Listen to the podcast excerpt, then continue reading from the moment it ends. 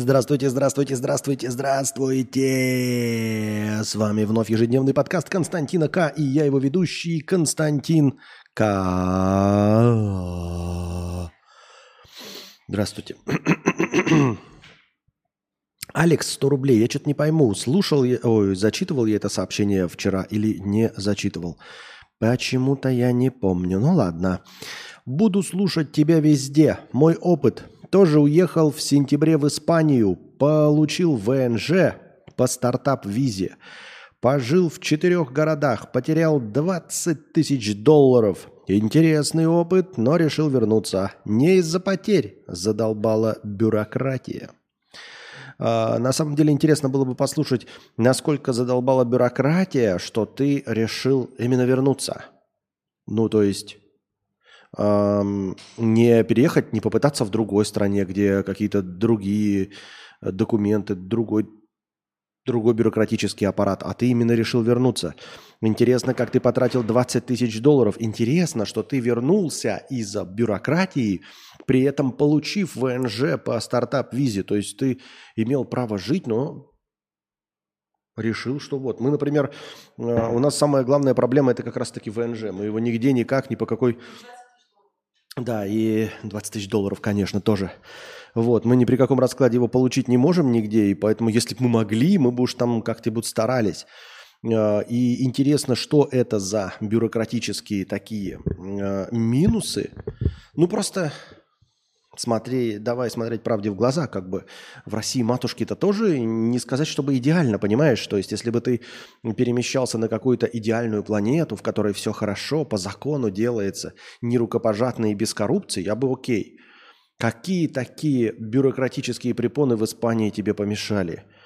А, в сравнении с которыми российские лучше реалии. Я понимаю, на самом деле, самое очевидное, что э, как бы первое приходит на ум, это то, что все делается долго, но по закону, но долго. И ты не можешь как бы дать мзду. То есть, конечно, коррупция существует везде, но мы же с вами понимаем, что э, коррупция в США или в какой-нибудь Швейцарии, она сильно отличается от коррупции Э, в Российской Федерации, как мне кажется. Я сейчас вам расскажу, как я представляю эту картинку, а вы уж там согласитесь или нет. Э, дело в том, что в Российской Федерации ты, грубо говоря, ну, в простейшем каком-то споре, произошедшем у тебя э, на дне общества, тут там кому-нибудь наехал, там ударил кого-нибудь машиной, да, или тебя кто-нибудь подсбил, э, ты в суде не выиграешь и не проиграешь по закону. А выиграет или проиграет тот, выиграет точнее тот, у кого знакомый судья. Или кто принесет какие-нибудь деньги. Или какая-нибудь вот такая простейшая на низовом уровне коррупционная схема. Из-за этого ты, даже будучи простым гражданином, не добиваешься никакой справедливости. И от этого у тебя нет ощущения спокойствия, не хочется так жить. А коррупция в больших э, странах, она такая, что у власти находятся какие-то элиты, и они там между собой делят большие бабки. То есть, э, ну, грубо говоря, лоббируют какие-то интересы, поддерживают предвыборную кампанию президента, чтобы он не принимал закон, например, борющийся с курением, да, или не принимал закон, э, борющийся с вейпингом, потому что компания, которая ему потихонечку отстегивает бабосы, большие бабосы, она как бы намеревается в будущем с обычного табака перейти на торговлю вейпами. Естественно, в ее интересах, чтобы вейпы в этой стране не запретили. Она вот на будущее отпесочивает большие деньги, чтобы президентом был человек, который в конечном итоге такой закон никогда не подпишет. Ну и во всех остальных схемах точности так же. Да? Условно там у тебя завод, который выбрасывает какую-то химию, да, и вот он выбросы делает там, допустим, 98 баллов. Сейчас по закону нужно, можно выбрасывать 100. Но опыт подсказывает, что Греты Тунберг, обосранные каждые 10 лет, понижают э, уровень выбросов. То есть, ну, так же, как вот, например, все сильнее и сильнее требования, точнее, все требовательнее и требовательнее к очистке бензина, очистке паров вот этих вырабатываемых э, двигателями внутреннего сгорания, из-за чего топливо становится там все чище, эти катализаторы очищают дым все лучше. И вынуждены их на машине ставить, там Евро-5 и прочее, чистые топлива. И мы же с вами знаем, что все машины все чище и чище и чище и чище становятся. Правильно? Точнее, ну и также, скорее всего, экологические нормы работают с какими-нибудь заводами. То есть каждые, например, условные 10 лет э, вы должны понижать уровень выбросов. А, появляется какая-то Грета Тунберг да, с э, яркими признаками вырождения на лице – вот, которая не хочет нихуя учиться, э, в грязных кофтах, блядь, э, ездит в первом классе поезда, фотографируется, естественно, в тамбуре, как будто бы она нищая, но дальше едет в первом классе поезда. И вот она всякие там инициативы делает, и примерно раз в 10 лет появляются такие э, активисты ебучие, которые заставляют правительство подписывать новый закон, снижать уровень выбросов. И вот был уровень выбросов 100, и понятное дело, что через 10 лет вот появляется Грета Тунберг. Сейчас она со дня на день потребует, чтобы выбросов стало 80. Пока сейчас у вас выбросов 98, и вы полностью подходите под эти требования. Но приходит, придет Грета Тунберг, сука ебаная. Поэтому что? Поэтому нужно держать на поводке э, всех законодателей. То есть вы отстегиваете какие-то бабки. Да даже не бабки отстегиваете. Там все идет на гораздо более сложном уровне. Потому что все эти сенаторы и прочие во власти элиты, у них у всех есть деньги. У всех, у всегда, у всего есть деньги. А, получается, рука руку моет. То есть а, вы как бы, когда Грета Тунберг придет, вы этот документ не подписываете, потому что наши заводы пока не готовы очищаться до уровня выбросов 80. Вы их не подписываете, а вот у меня дочь, она ректор Гарварда. И вы понимаете, все ваши дети будут в Гарварде всегда учиться. До конца. Все будет хорошо. Понимаете? Если вам нужно, дорогой товарищ сенатор, например, от штата Мичиган, а, если вам нужно куда-то полететь, вы не покупайте билеты первым классом. Вы мне просто напишите в WhatsApp, и мой личный самолет, Гольфстрим, прилетит за вами и всю вашу семью отвезет куда надо. И вы не поверите, даже если вы хотите посетить за границу, то мой личный самолет отвезет вас вместе с вашими лекарствами, да? А, которые через границу перевозить нельзя. Но вы же хотите ехать отдыхать со своими лекарствами, правильно? Потому что они помогают вам жить. Естественно, все ваши дети, внуки, бабушки, дедушки в любой момент могут воспользоваться моим личным самолетом Гольфстрим и моим личным... Гольфстрим это еще не сильный, да, большой самолет. А, и мы вас отвезем куда угодно. Вот. И имеешь миллионы, у тебя дом в Вашингтоне, все хорошо, но как бы личного самолета ты не хочешь содержать. Но благодаря тому, что вот эти коррупционные схемы, это я к тому, что коррупция, она везде есть, да, но она нас не касается, вот мелких жителей, и обычным людям кажется, что вот справедливость есть. Ну, действительно, ты в суде э, победишь, ну, потому что ты прав. И судье как бы похуй. Там нет... Э, он сам, судья, участвует в коррупционных схемах. Посмотрите сериалы. Вот последний был с Роном Перлманом, по-моему, так и назывался «Судья». Вот. Потому что он подписывает какие-то документы. Например, казалось бы, да, какое дело уголовный судья э, имеет э, к э, строительству в городе. Но главное, этот судья, там, если кто-то будет против какие-то, они подадут в суд, он, допустим, запустит этот процесс, просто запустит. Он ничего не может сделать, но он запустит этот процесс, и вашу стройку заморозят на три года. И в его силах просто не запустить этот процесс. Хотя, казалось бы, он просто судья. Ну, какое отношение он к строительству вашему имеет? А никакое. Придут граждане и скажут, вот наш коллективный иск. И он может сказать, идите нахуй, а может принять этот иск. И они проиграют, но проиграют через три года. А тебе нужно супермаркет строить сейчас, вот прямо здесь. Ну, сейчас, ну, блядь, потому что сейчас надо строить.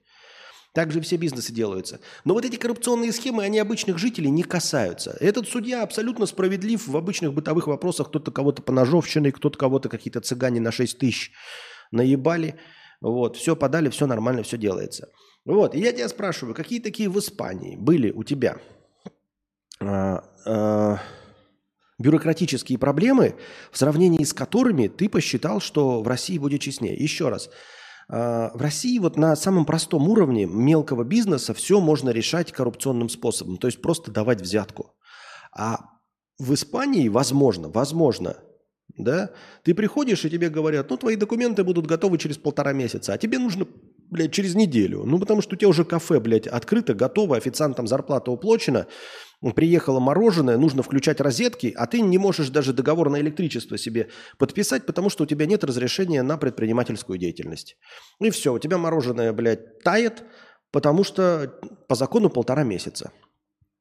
И в России ты бы просто... И тебе бы уже завтра готовые подписанные документы. Понимаешь? То есть просто заторопление. Никаких нарушений как бы нет, просто заторопление. Ну, и вот я спрашиваю, что за бюрократия тебе помешала в Испании? Ты действительно настолько рукопожатный, настолько привык к российским реалиям, что решаешь все, все бюрократические проблемы путем вот, коррупции? Или там какая-то вопиющая бюрократия, которая ну, просто не позволяет работать совсем, и ничего с этим сделать нельзя законным образом? Чтобы что, зачем и почему? Маркус пишет, я в Германии на низовом уровне коррупции нет вообще. Ну вот я и говорю про то, что когда говорят, знаете, там всякие высоколобые э, аналитики, коррупция есть везде. Да, конечно, она есть везде.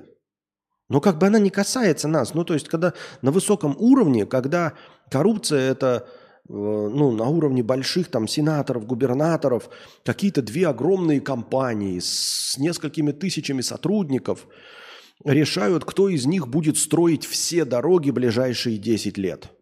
И вот они, конечно, там кому-то дают мзду, взятку. Но если при этом они строят дороги, то какая нам в конечном итоге печали разница? Если бы эта взятка была каких-то ощутимых размерах, просто, понимаете, когда дают взятку там несколько триллионов, блядь, рублей, миллиардов рублей, то понятное дело, что компания, которая дала такую взятку, миллиардов рублей – она будет потом экономить на дорогах, она будет потом строить и экономить на этих дорогах. То есть мы с вами получим хуем по щекам.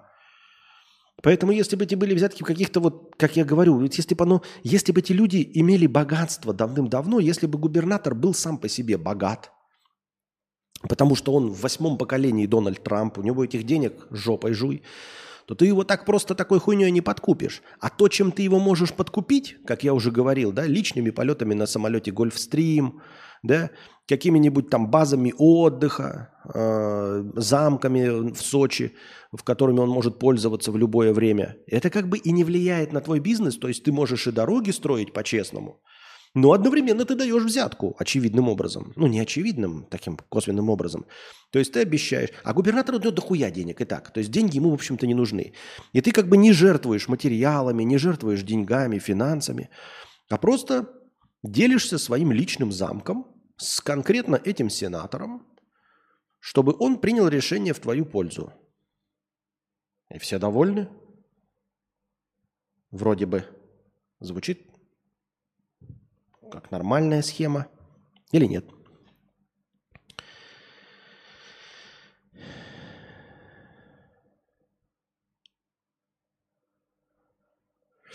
Константин, когда пройдет стадия отрицания, торга и депрессии, ты и сам поймешь без слов, почему челы на родину возвращаются. И это не касаясь проблемы денег, и с наполовину полной кубышкой едут обратно. Я не очень понимаю, при чем здесь стадии отрицания, торга и депрессии. Вот.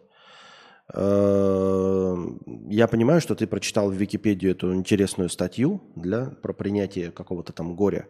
Ты, конечно, молодец, но я не очень это ну, вообще привязываю. Во-вторых, я не понимаю разговоры. Я не хочу. Почему я должен что-то не понимать? Я не хочу сейчас вернуться в Россию. Я хочу вернуться в Россию вообще. Хочу. Хочу ли я жить в России? Хочу. Мне там нравится, там говорят на моем языке. Но прямо сейчас я не хочу. Что ты мне или я, ебать тебя в рот, приписываешь? Почему все твои сообщения звучат так, как будто бы я какой-то яростный русофоб, вот, кидаюсь говном в Россию матушку, и ты вот выстраиваешь свои предложения так, как будто бы я сказал что-то плохое или что-то такое. Вот я сейчас рассказал про коррупцию в России. Я не хочу с ней сталкиваться. И ее можно избежать. Ни территория Российской Федерации в этом виновата, а, ни по большей части э, народы, ни березки, ни леса, ни поля, ни Байкал, который мне нравится, ни русский язык, ни Пушкин, Достоевский и Толстой виноваты в коррупции. В коррупции виноваты конкретные люди, которые рано или поздно сдохнут от старости, как минимум. Вот. И, возможно, если они не посадят на свои места своих детей, таких же ебучих коррупционеров, то, в принципе, может быть, станет нормально. И я бы хотел вернуться в Россию, в которой меньше коррупции, в которой некоторые вещи, а, временные вещи, не те, которые мне нравятся, понимаете? Вот базовые вещи, они те, которые мне нравятся. Вот березки, они не изменятся, они охуительные. Реки, озера, территория, русский язык, литература. Все это, э, этот, как его, блядь, госуслуги – ну, реально, она работающая система, блядь, удобное получение документов, например, да, Информати, информати, информатизация и вот это все, интернет, это все прекрасно. Мне не нравятся люди, которые у власти. И этот э, в интервью иностранному агенту Дудю, я забыл, как его зовут, ну, какой-то черт сказал, если вам не нравится, уезжайте. Я этого ебаного черта послушал. Он говорит, если вам не нравится президент, Уезжайте. Иностранный агент Юра Дудь удивился, такой говорит, схуяли. По сути, схуяли, да? Ну, то есть я за него не голосовал. Почему я не имею права оставаться? Но тем не менее, он говорит, не нравится? Уезжайте. И я такой, блядь, не нравится. И уехал. Вот. И как, и как это только что-то поменяется, я вернусь, потому что я люблю Россию. Почему ты мне говоришь, что челы на родину возвращаются, проблемы денег, кубышки? Причем здесь кубышки? Какие в них? Я спрашиваю конкретно у человека, почему конкретно он вернулся. И все. По любым причинам возвращаются. Мне-то какая печаль. Я конкретно сейчас, возможно, вернусь через день. Может, послезавтра передумаю. Могу и передумать. Могу и передумать, а может и ситуация измениться. Все может измениться, и я могу вернуться. Я не понимаю, почему ты пишешь с таким опломбом, как будто бы я э, клянусь там, сжигаю мосты или что-то говорю против э, россиян, русского языка, в России в целом. Не понимаю нихуя.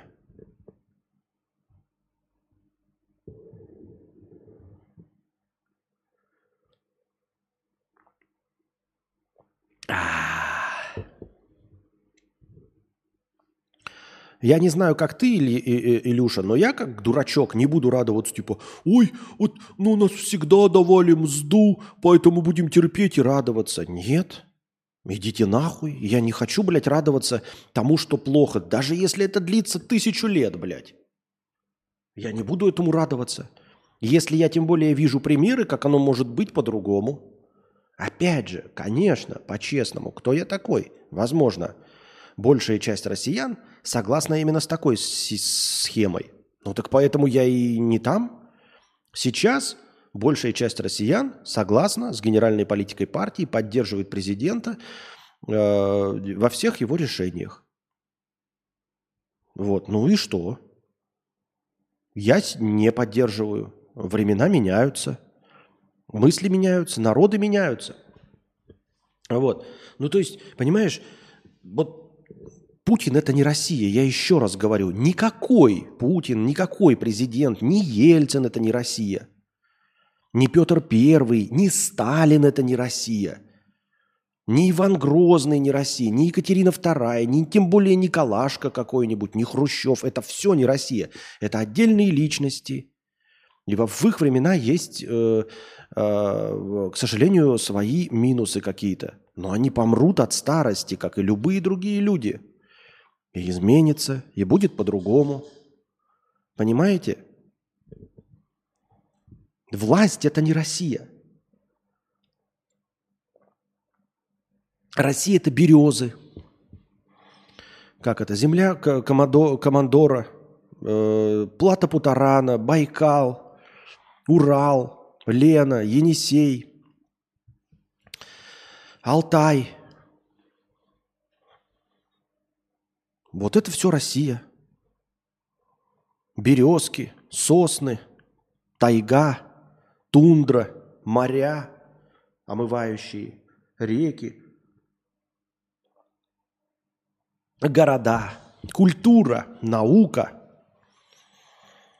В целом наука, не отдельные ее представители, которые могли быть верунами или не верунами, коммунистами или социал-демократами, монархистами, монархистами, оппозиционерами, а в целом наука. Понимаете, в целом культура. Вот, и поэтому не надо мне приписывать. Нет, нахуй, я не хочу сейчас сталкиваться с российской коррупцией.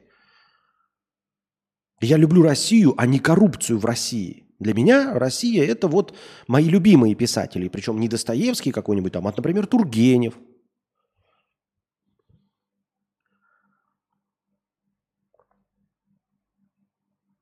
Коррупция в РФ сейчас спасает жизни.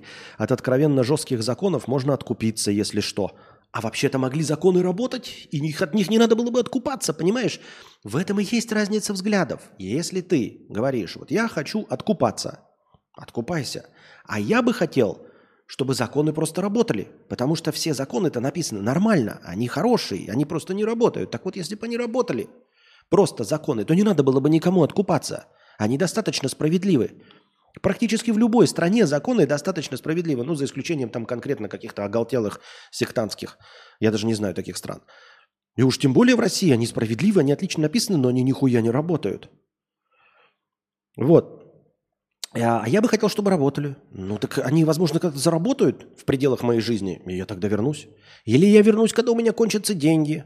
То есть, когда, э, например, голод будет сильнее чем мое нежелание сталкиваться с коррупцией. Все же легко и просто. Я ж не отказываюсь, понимаешь? Просто сейчас, очевидно, по моим щекам и по моей лоснящейся морде, что э, голод не сильнее, чем нежелание сталкиваться с коррупцией. Но как только голод станет сильнее, то мы вернемся и будем продолжать жить. И вы ничего с этим не поделаете, потому что мы граждане Российской Федерации, имеющие паспорт Российской Федерации, рожденные в стране, и нас никто гражданства не лишал.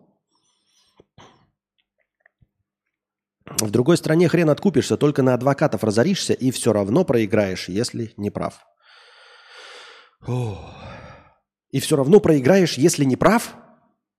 Ну, пиздец, да, действительно, Илюша, блядь, как можно жить в таких этих ебаных умственно отсталых странах, в которых ты сколько бы денег, блядь, не заплатил, сколько бы адвокатов не нанял, все равно, сука, проиграешь, если не прав.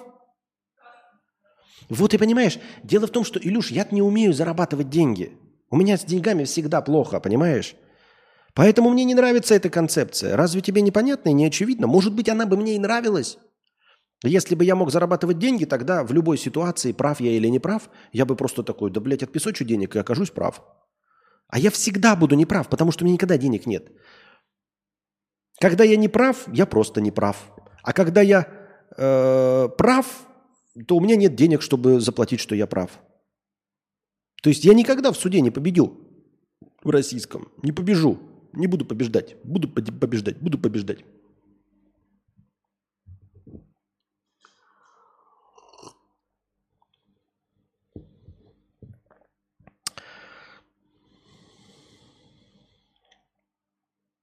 Так. Рустем, 50 рублей с покрытием комиссии. Спасибо большое за 50 рублей и покрытие комиссии. А, я хотел новую фишечку ввести. Ребята, смотрите, какая канитель. Ставьте, пожалуйста, пожалуйста, лайки э, во время стрима. Смотрите, какой у нас аттракцион невиданной щедрости, который я придумал. Мы уже как-то пытались реализовать что-то типа вот запрос на лайки. Смотрите, когда у нас счетчик первый раз, первый раз дойдет до нуля, вот. Ну, мы, естественно, обычно заканчиваем к этому времени, поэтому я призываю вас там поддерживать хорошее настроение и все раз. Но бывает так, что он до нуля доходит, потом еще раз плюс накидывают, все отлично. Но вот когда он первый раз дойдет до нуля, я добавляю хорошего настроения э, по количеству лайков, помноженному на 10. Таким образом, если у нас есть 100 лайков, то умноженное на 10 мы получаем 1000 хорошего настроения. Когда первый раз достигает настроение нуля. То есть один лайк стоит 10 очков хорошего настроения. Соответственно, если мы набираем фантастическим образом, как вчера, 200 зрителей, 218, и 200 из них поставили лайки, то к концу стрима, ну, к, к началу красного настроения, нуля, я смотрю, какое количество лайков к этому времени набралось. 2, 200 лайков. Каждый лайк по 10 очков хорошего настроения. И получаем 2000 хорошего настроения. Мне кажется, это забавная э, схема.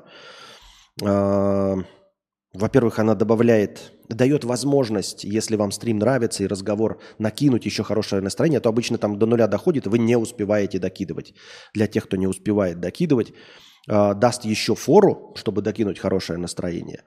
Вот. Э, и как бы призывает вас хотя бы нажать мышечкой на лайк, чтобы получить хотя бы чуть-чуть продление нашей агонии. Разве нет?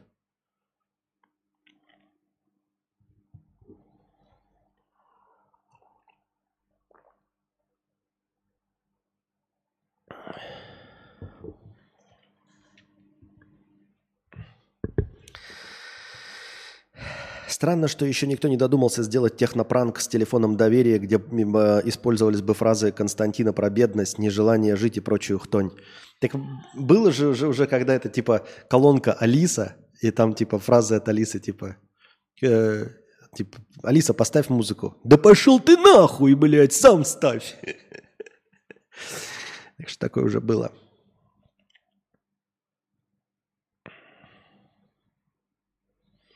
Лайки подросли, халява, чтобы стрим продолжался. Да, ну то есть это не, не тысячу раз, а вот первый раз, когда доходит до красного настроения, я, во-первых, сообщаю, что, ребята, мы дошли до нуля, но мы накидываем э, последний рывок благодаря вашим лайкам. И у вас есть возможность продлить агонию уже дальше донатами, если хотите продолжение банкета. Вот, 198 э, зрителей, 98 зрителей было. Вначале был лайков 33, уже 62 лайка. То есть даже если вы не пишете в чате, вы, вы все равно можете нажимать лайки. Молодцы, проявили хоть какую-то активность. Но пока еще у нас до нуля есть возможность всем 100 э, присутствующим поражать анус. Э, лайк. Итак, Рустем, 50 рублей с покрытием комиссии.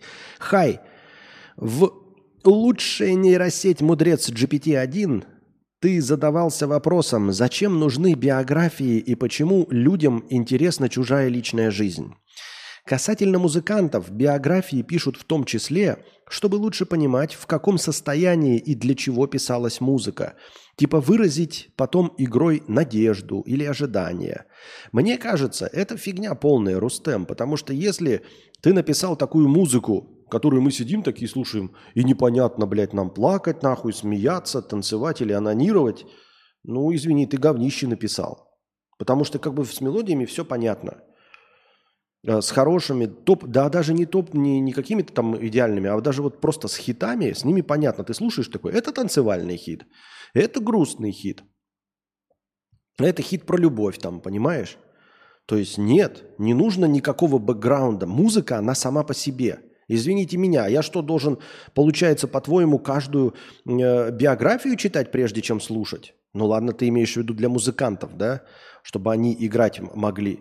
Но вообще-то, если бы надо было как-то особенно играть, то для этого есть нотная запись. Там написано, э, и там в сценариях тоже пишут, э, в, в либретто там прочем. Играть как комедию, да? Там играть с большой скоростью, играть с малой скоростью. Для этого есть нотная запись. Ты просто играешь по нотной записи, там все точно. С какой скоростью, как надо играть. Все такты, все раз, распавлено. Если ты правильно играешь...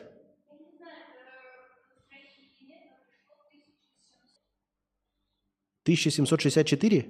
Не долларов. От кого? От кого? Хорошо.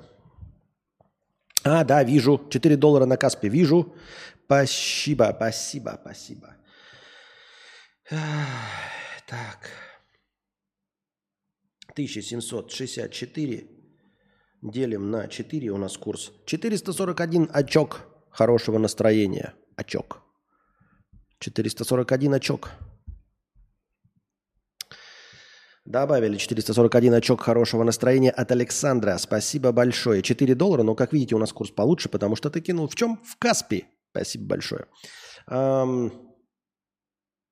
Так вот, э музыку писали, пишут, народную музыку, там э, какие-то, э, я не знаю, гусляры, ты не знаешь их биографии, в каком настроении они писали. Единственное, что у них есть, это нотная запись. Они тебя запис написали и оставили. Потом дальше все сдохли нахуй. Нас не ебет. Что там чувствовал Моцарт? Был ли у него в это время геморрой, сифилис, капало с конца там и все остальное? Это вообще все полный бред. От него остаются только нотные записи. Вы для интереса, потому что вам скучно жить, вот как я и сказал, да, наблюдать за личной жизнью, можете почитать, какой Моцарт был мудак. Или вот до сих пор, да, неизвестно, кто там на самом деле был Шекспир. А его эти драмы остаются, пьесы, до сих пор остаются гениальными. Хотя доподлинно неизвестна биография Шекспира. Там что-то совсем вообще какие-то крупицы, прям, прям скажем. Про человека такого масштаба известны крупицы информации. И ничего, литература справилась, значит и музыка может справиться. Если ты видишь нотную запись, играешь ее и не можешь понять, блядь, смеяться тут или плакать, ну, блядь, это говнище ебаное. Или ты играть не умеешь по нотам. Я считаю, это все полная хуйня. Октай, 100 рублей с покрытием комиссии. Передаю за коучинг. Был бы не против личных консультаций погундосить за 5 тысяч 20-40 минут. Хотя бы для галочки. Лично общался с мудрецом. И Шекспир убивал оленей. Я подумал... Что?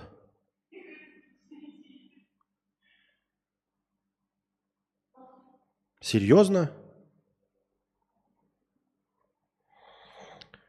Пять тысяч рублей в личке. Ну, в смысле, по скайпу уже же была такая идея. Уже же была такая идея, я же от нее отказывался. Я подумал, что, может быть, если бы пять э, принародно, но с другой стороны, кому это нужно принародно – с, третьей стороны 5 тысяч принародно за 40 минут, я не знаю, честно говоря. Блять, это слушать же другого человека надо. Его же надо слушать, правильно? Не знаю, не знаю. Это типа от, учить, от учителей, что имел в виду автор стихотворения. Да-да-да, ты читаешь стихотворение про какие-то там, знаешь, про березки, а тебе рассказывают, что Есенина в этот момент в жопу трахнули, блядь, и на самом деле береза э, символизирует э, как разодранный зад, потому что, блядь, покрытие березы корочкой неровное. И ты такой думаешь, да иди нахуй, блядь, написано про березы, я читаю про березы. А твои больные фантазии, блядь, про то, что там в этот момент он там спивался или еще что-то думал. Если он спивался, еще что-то думал, тогда бы и писал, блядь, бы. Я спиваюсь, что-то думаю. А он пишет, люблю березы. Я читаю, люблю березы.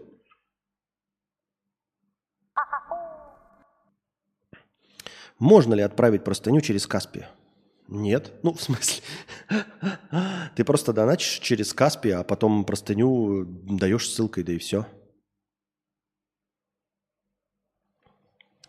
Вальдемар, 50 рублей. Как человек с музыкальным образованием могу утверждать, что нотная запись херня. Очень мало информации передает. У каждого исполнителя получается своя версия. Это я знаю, я слушал, да. И долго еще ищешь какое-нибудь исполнение там какого-нибудь э, э, ебучего вальса, потому что, оказывается, их все по-разному играют. Но это все равно остается вальс, понимаешь? Я имею в виду э, изучать биографию, и тем более никто не может быть уверен, что конкретно испытывал автор доподлинно во время написания конкретно этого произведения. Вот. А нотная запись, она для того и настолько гибкая в интерпретации, чтобы получать разную музыку. Потому что вот запись во Fruity Loops, FLP файлы, FLP файлы, файлы, они всегда звучат одинаково. Потому что они достаточно точны. Все эти MIDI-файлы, они достаточно точны. А нотная запись, она потому такая, какая есть, чтобы ты имел возможность, как музыкант, тоже реализовать свои амбиции и сыграть каким-то особенным образом. Но тем не менее, ты должен придерживаться как-то там, чего-то там, что написано в нотной записи. Как я уже сказал, все равно понятно, веселое это или не веселое произведение, да? А все остальное это вот, блядь, сканирование пупка нахуй. Давайте разбираться, насколько это было, блядь, на 3% грустнее, чем предыдущий э, концерт для фа-мажор с оркестром, или веселее, чем э, четвертый фа-мажор концерт для пианино с пловом.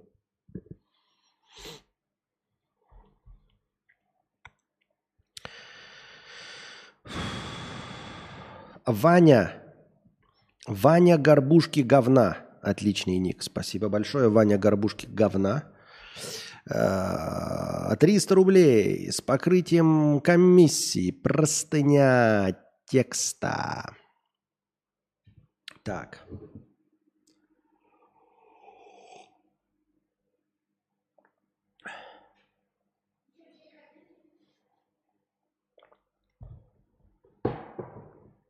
Я мотал головой. В разные стороны нет.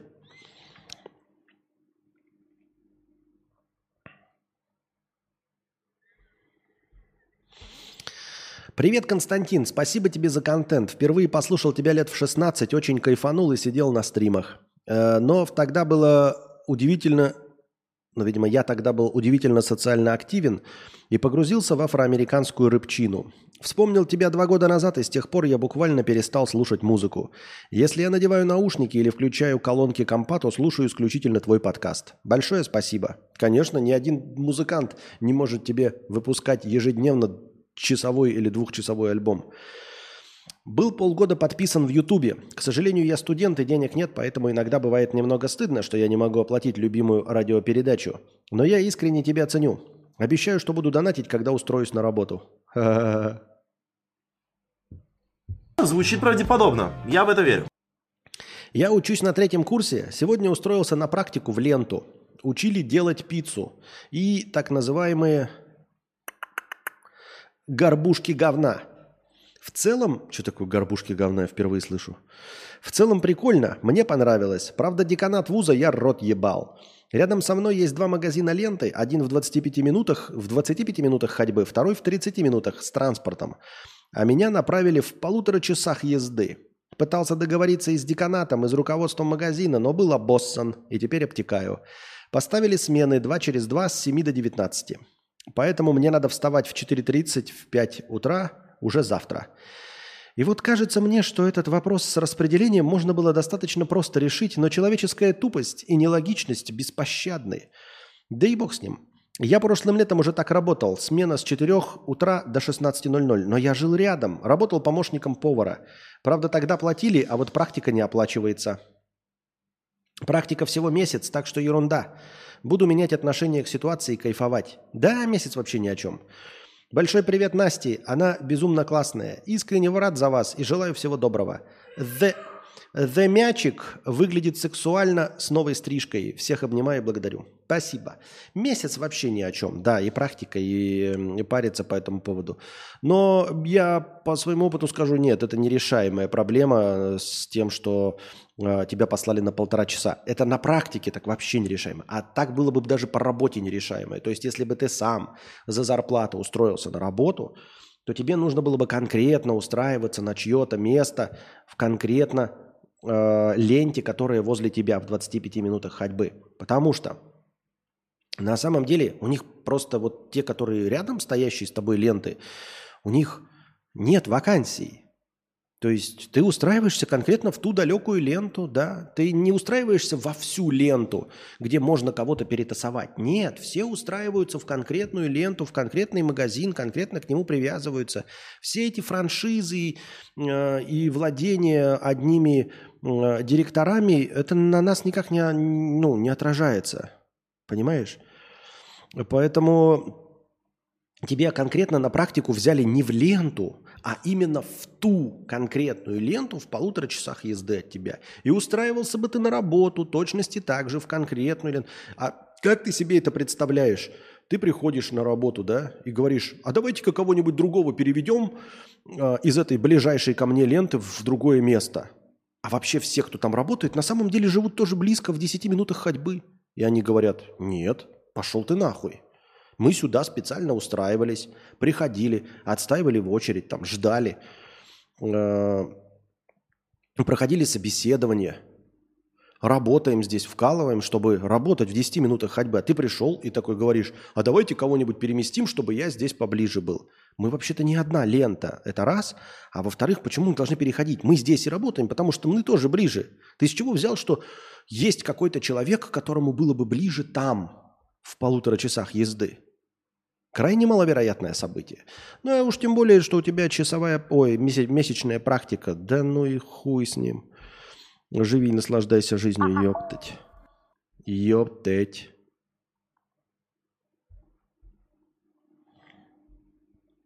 Привет, фарс 10 долларов. Привет, ответил на вопросы из прошлого стрима. И плюс еще один текст. Это тот самый от дальнобойщика в Соединенных Штатах Пиндостана. Пиндостана.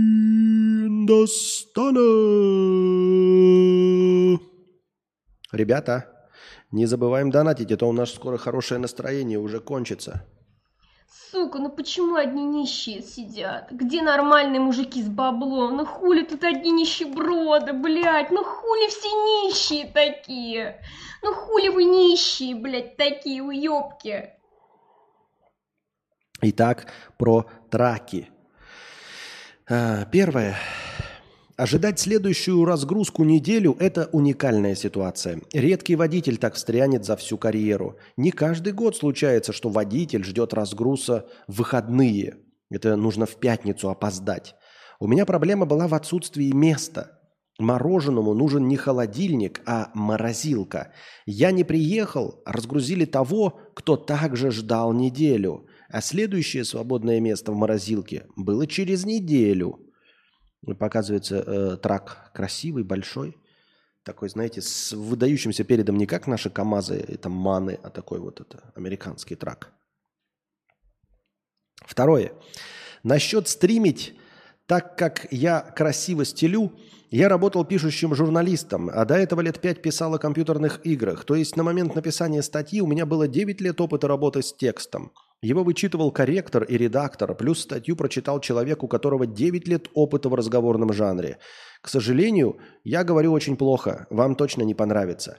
Вообще-то, на самом деле, мы не имели в виду, что ты должен говорить. Не обижайся, дорогой друг. Но речь шла о стримах, когда ты просто показываешь дорогу. То есть это просто бесконечно красивый путь по природе по дороге, ну, может, и не по природе, по городам, просто люди смотрят на то, как едешь. Ты не обязан там сильно много разглагольствовать. И изредка отвечаешь прям на донаты, да, а, да и вообще-то отвлекаться от дороги не можешь. Можешь что-то там рассказать, парочку вещей. Но в целом этого никто не ждет от стрима с дороги. Ты себя даже не показываешь. То есть камера у тебя направлена исключительно в лобовое стекло туда широкоугольная, и все, и ты просто показываешь дорогу. Не надо разговаривать. Вообще, как я понимаю.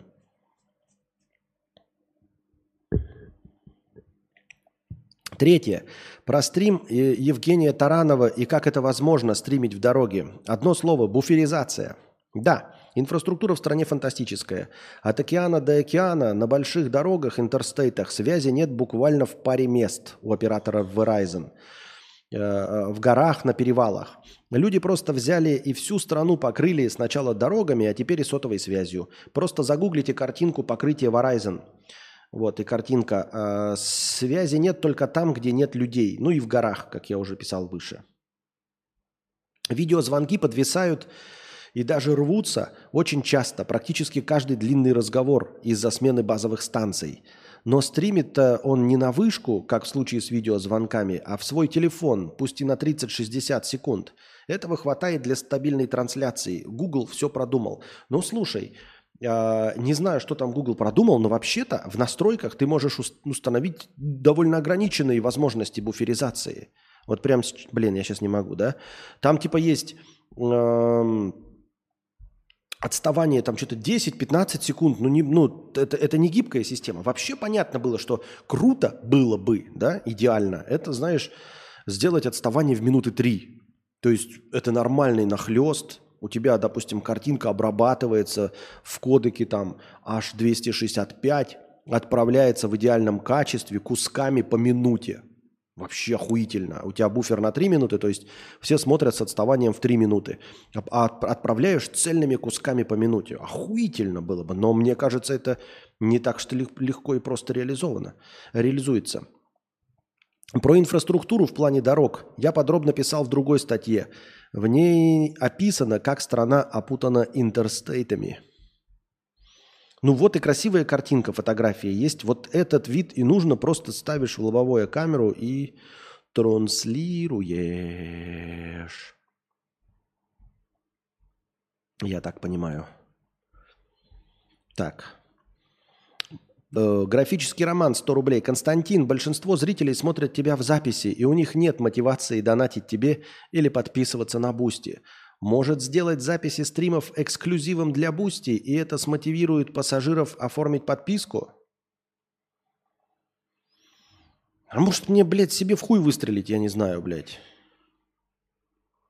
То есть у меня есть хоть какие-то зрители, э, которые смотрят и набивают мне просмотры в Ютубе. Ты мне предлагаешь сейчас закрыть мой стрим, я правильно понимаю? Чтобы просмотров было 200 максимум на стрим. Выкладывать это все в Boosty – и YouTube такой, ебала-лала. Пошел-ка нахуй он в теневой бан этого долбоеба. Серьезно? Что мне еще сделать, блядь? Может быть, к этого крота очистительного выпить, как Барри Алибасов, блядь? Одна идея охуительнее другой. Ох. Говоря о заработке, Алексис, 10 евро, простыня. Спасибо большое за 10 евро и простыню дорогой Алексис. Или дорогая Алексис. Вот слушаю я все эти рассуждения Константина про вольготную жизнь с заработком в 500 тысяч рублей на двоих и не понимаю, о чем вообще речь. Мы с моей подругой зарабатываем в сумме на двоих 15 тысяч евро чистыми. Оба работаем в IT, и даже этого не хватает на прям вольготную жизнь. То есть да, можно жить в Западной Европе, можно не очень сильно париться по поводу аренды и стоимости продуктов, но прям впритык. Ведь главное, что о деньгах полностью забыть все равно не получится. Ну, послушай, о деньгах полностью забыть не получится э, в любом случае, даже если ты миллиардер. Речь идет о том, чтобы условно жить вольготно с теми потребностями, которые у нас сейчас. У нас сейчас такие потребности – на э, удовлетворение которых нам достаточно будет полумиллиона. Ну, то есть 5 тысяч долларов. А ты пишешь 15 тысяч евро получаете вы на двоих. Вы, возможно, начинали же тоже не с 15 тысяч евро.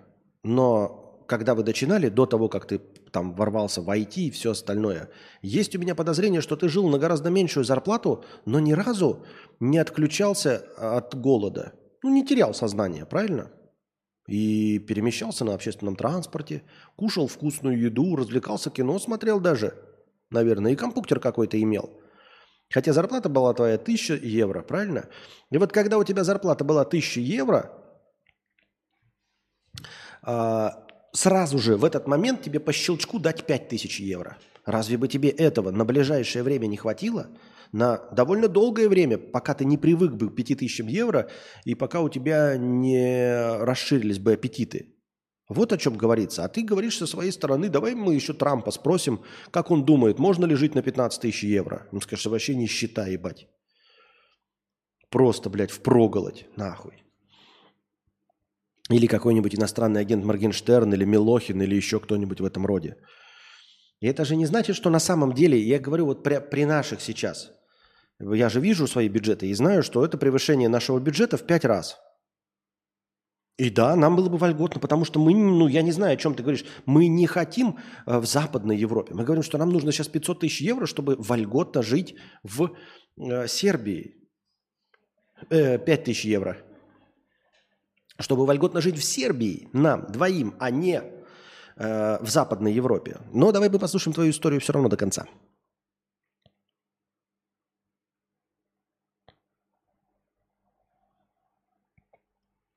Ну, например, снимаем сейчас квартиру в Амстердаме. Ебать. Снимаем квартиру в Амстердаме, нам не хватает, блядь, наших 100 тысяч рублей. Стоит до пизды 5 тысяч евро. Да уж, наверное, Да, если квартира стоит 5000 евро, то, возможно, 15 тысяч евро чистыми не так уж и много.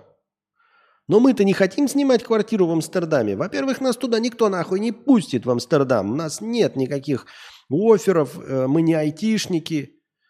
Мы трепачи языком. Да, район неплохой, все окна во двор, но это далеко не дворец. Обычная просторная квартира с одной спальней, одним кабинетом, просторной гостиной и верандой. Но хочется-то большего. Хочется, чтобы каждому по спальне, чтобы соседи вообще не устраивали тусовки. Что здесь случается? Ничего себе. А, или, например, хочется брать билеты в самолет бизнес-класса. Так нам тоже очень хочется. Но мы не тоже не полетим бизнес-классом. Вот, про... да, мы, мы, вот сейчас нам, да, мы сейчас копим на эконом. Понимаете? Мы да, мы сейчас уехать не можем, потому что у нас нет денег на эконом. Понимаешь, о чем речь? Мы бы уже поехали в Сербию, но сейчас конкретно мы копим деньги на билет на эконом. Потому что он эконом стоит три с половой с нашими вещами и с собакой. И именно с Вьетнама через Стамбул в, э, в Белград. Это все стоит три с хуем тысяч долларов. Это эконом.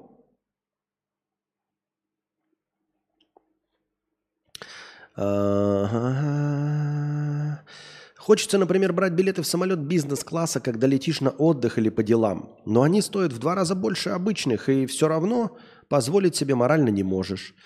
А почему не можешь? Я не очень понимаю, потому что я смотрел цены. 1100, ну 1040 долларов стоит эконом, и 2600 стоит э, бизнес. Неужели вы не можете, это же не частые поездки, что вы прям часто летаете. Так вот, может, вы раскатали губу своей, теперь вам надо 8 раз на, в год летать, и да, 8 раз в год по 2600 э, на 4 умножаем, по 10 тысяч долларов, конечно, многовато будет. Или, например, так, эм, в конце концов, откладывать с такими деньгами тоже абсолютно не, особенно не получается, потому что не хочешь думать о деньгах, не хочешь париться по поводу экономии, и кажется, что зарабатываешь для этого достаточно, но в конце месяца деньги все равно кончаются.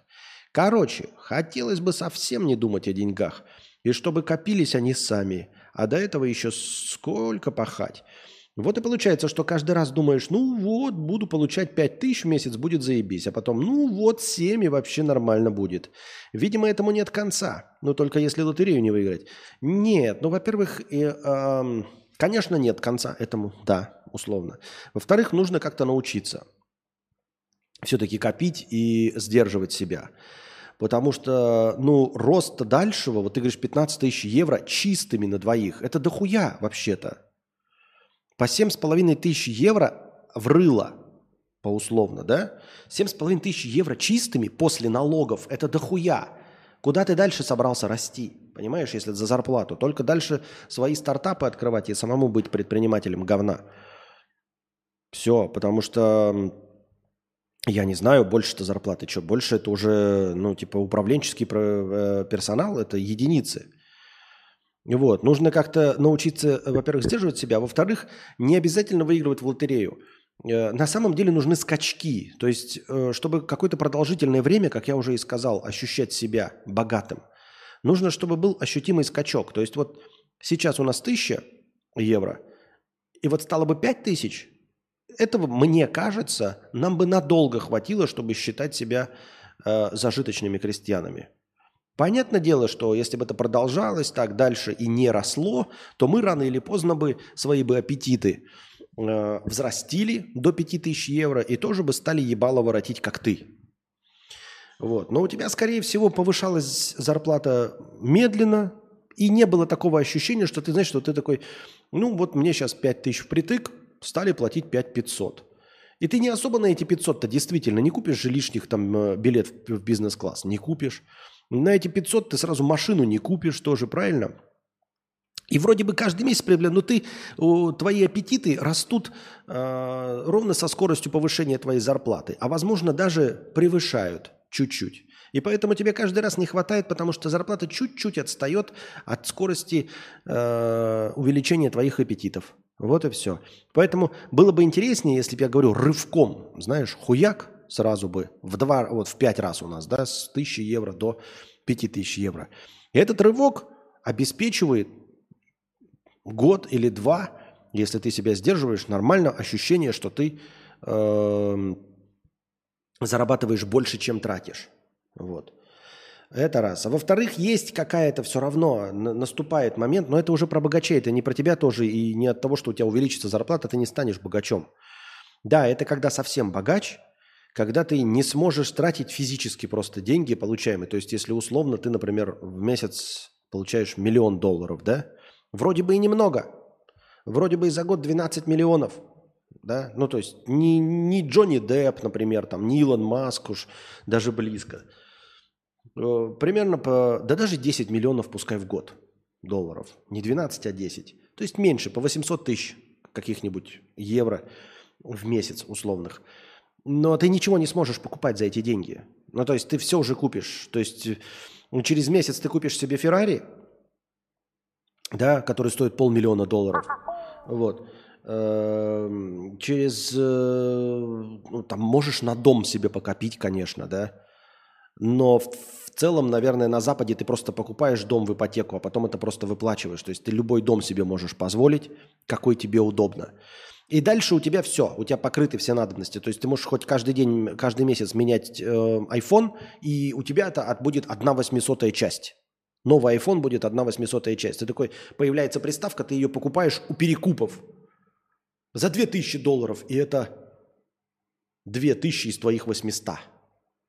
То есть, когда вот такое запредельное, вроде бы и не делающее тебя триллиардером, но все равно вот запредельная скорость э, получения денег, что ты не можешь их э, потратить.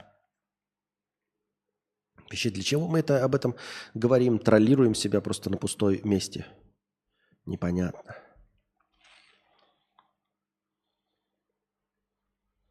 Вальдемар 50 э, рублей пишет. Костя, ты все неправильно говоришь. Айтишники в Амстердаме зарабатывают 3-5 тысяч евро чистыми на рыло, а вот 15 тысяч получают как раз пиздоболы. Понятно. 15 тысяч евро в месяц. Чистыми.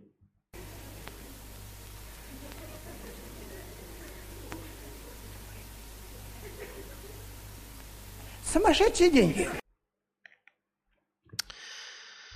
Так.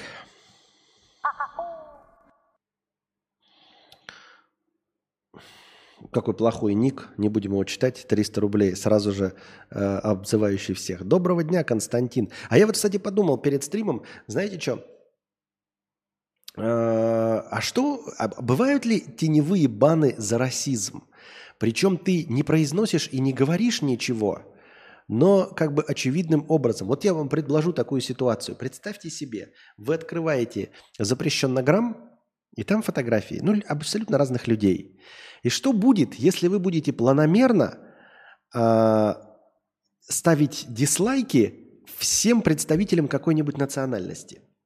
Ну, например, вы увидите любого азиата и нажимаете на картинку и пишете «неинтересно». Ну, там выбрать, там же нельзя дизлайк поставить. «Неинтересно».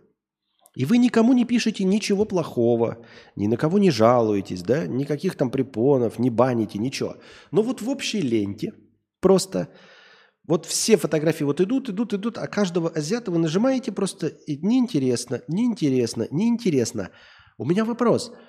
Система за этим следит как-то вообще? Она определяет такая, слушай, что-то мне, блядь, кажется, немножко странноватым, что этот человек удаляет у себя из ленты и формирует э, реки абсолютно без азиатов. И вроде он нигде ничего не сказал.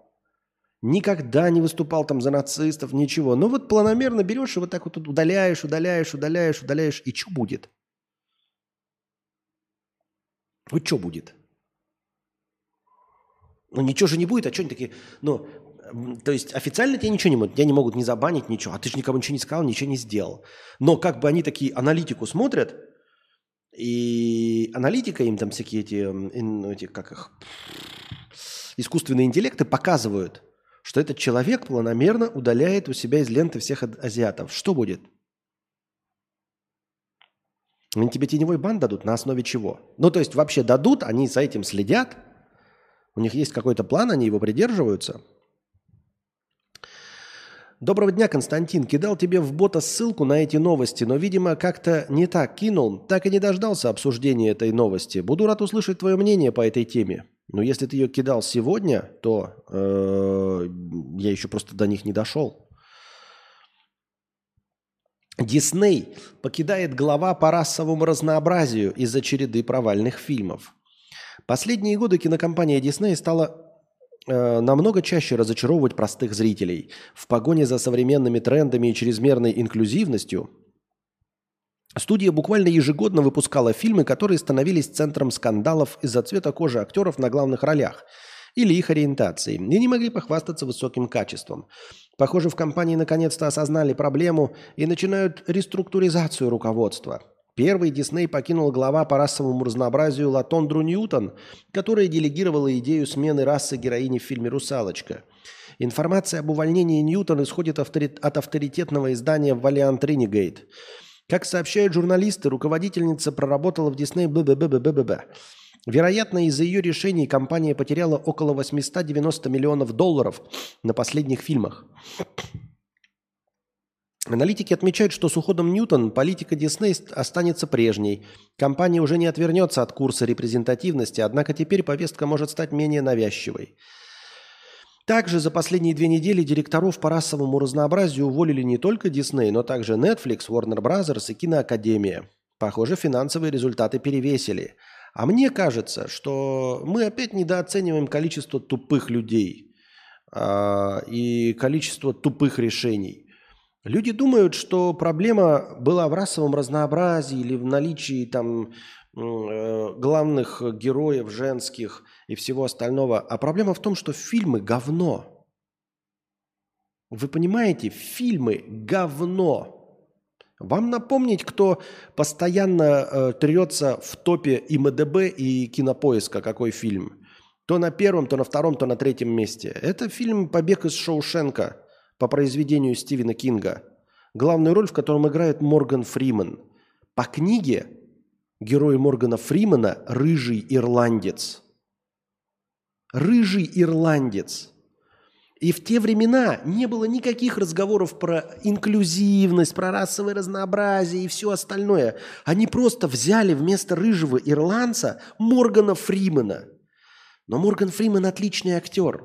И фильм отличный, и сценарий был охуительный, и фильм получился охуительный. И ни одна пизда ни один какой-то там э, правый, либерал или кто-нибудь угодно, никто не вякнул против того, что Морган Фриман сыграл э, белого рыжего ирландца. Никто не вякнул, потому что фильм получился охуительный.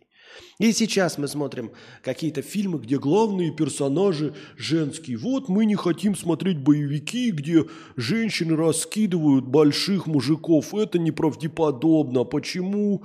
Значит, вот такое вот э, э, представление о женщинах нам формируют. Вам напомнить, на чем построена франшиза «Чужие»? Главный герой там женщина, которая не с мужиками борется – а с ксено, блядь, ксеноморфами из э, космоса каждую часть одна женщина. Вам напомнить, что первая и вторая части одну из главных ролей Сара Коннор играет, которая, между прочим, и не преподносится как сильная, но это сильный женский персонаж. Если фильм охуительный, если у вас есть история, которую вы можете рассказать, если вы умеете рассказывать историю, то вы можете в главных ролях кого угодно ставить. И это будет зарабатывать деньги. Понимаете? Какие бы там ни были в оригиналах указаны расы. А сейчас русалочка не добивается ничего, потому что она говно. И Индиана Джонс, который сейчас снялся тоже, он говно. Потому что он старый, у него песок из жопы сыпется. Вы понимаете? И там нет расового разнообразия в Индиане Джонсе. Все тот же белый, Харрисон Форд играет Индиану Джонсу, его не заменили ни на афроамериканку, ни на жирную лесбуху, ни на кого. А фильм все равно проваливается. Почему? Да потому что он говно. Потому что Харрисон Форд уже никому не нужен. Ну, он старый, он не Индиана Джонс, ему 80 лет, ребята. Он выглядел старым в прошлой части, которая снималась в 2008 а тогда он был мощный старик 68 лет. Сейчас ему 80. И тогда та была провальная часть с Шайей Лабафом. Вот. Что вы можете сказать? Какое, какое расовое разнообразие было в Индиане Джонсе? А какая инклюзивность, эксклюзивность и прочие иллюзивности были в Флэше, который сейчас провалился? Его играет Эзра Миллер. Белый, как твои зубы после зубной пасты. И чё? И не лесбиянка, и не толстый. И подмышки у него не крашены. А нет, у него, наверное, крашены. Ну ладно. Суть не в этом. Фильм говно. Понимаете? Это кризис кинопроизводства. Ой, фильмы Марвел не собирают, потому что у нас там Капитан Марвел женщина, потому что мы там еще что-то. Нет, потому что м- зрители остопиздили фильмы Марвел, потому что вы не показываете ничего нового. Вот и все. Как я уже сказал, о наличии таких в этих Э, фильмов, как «Побег из Шоушенка» показывает, что вы можете кого угодно, какого угодно белого заменить на какого угодно э, черного. Если вы сделаете хороший фильм, то все будет заебись. Вы фильмы снимаете говно. «Русалочка» – говно. Я уверен, я не смотрел, он просто говно. Но тут вопросы не в разнообразии расовом, а зачем это было нужно? «Русалочка» есть прекрасный мультик – он вне времени, он рассказывает про историческое прошлое, там, когда на кораблях ездили. Вот он нарисован, тогда смотрели. Выпустите его 4К ремастер. Начните его рекламировать, этот 4К ремастер. Выпустите его в кинотеатрах, и дети те же самые пойдут его смотреть. Там же нет никаких современных новых пошлых шуток, как э, в Гриффинах, как в Саус-парке. Никаких новых открытий не надо, никакой новой графики не надо. Это рисованный старый добрый мультик. Ну, сделайте его HDR. Просто э, почистите полностью запись, сделайте идеально ее и выпустите в 8К, 120 FPS. В кинотеатры разрекламируйте. Это будет меньше стоить, чем э, производство новой русалочки за 200 миллионов долларов. Люди нихуя не шарят, блядь, они занимаются хуйней и потом начинают выдумывать, блин, наверное, потому что расовое разнообразие. Нет, это тоже вообще само по себе э, решение о том, что нужно расово разнообразить русалочку, это на самом деле не причина. Это одно из тысяч следствий. Понимаете, вот потом э, русалочка темнокожая – Потому что все решения были до этого приняты такими тупорылыми. Само решение переснимать «Русалочку» вообще изначально. Зачем и чтобы что? Как я уже сказал, зарабатывать деньги можно на этих. Сомневаетесь? Ну, посмотрите на Джорджа Лукаша, который свои третью, четвертую, пятую части и э, выпускают в новой графикой дорисули, дорисовали, до 4К апскейлили, почистили картинку, заново выпустили – Джеймс Кэмерон заново, блядь, в прокат выпустил «Титаник». Вы не помните? Вот же недавно выпускал «Титаник». Они просто картинку почистили и заново выпустили «Титаник». Это человек, который умеет зарабатывать деньги. Он выпускает аватар, говнище. Там с -с содержания нет никакого, он это продает. Потому что он умеет продавать. Потому что он пошел такой, блин, а может мы заменим кого-то там, блядь, в наших Нави на крашеных лесбиянок? Так, да нет, зачем? Чтобы что?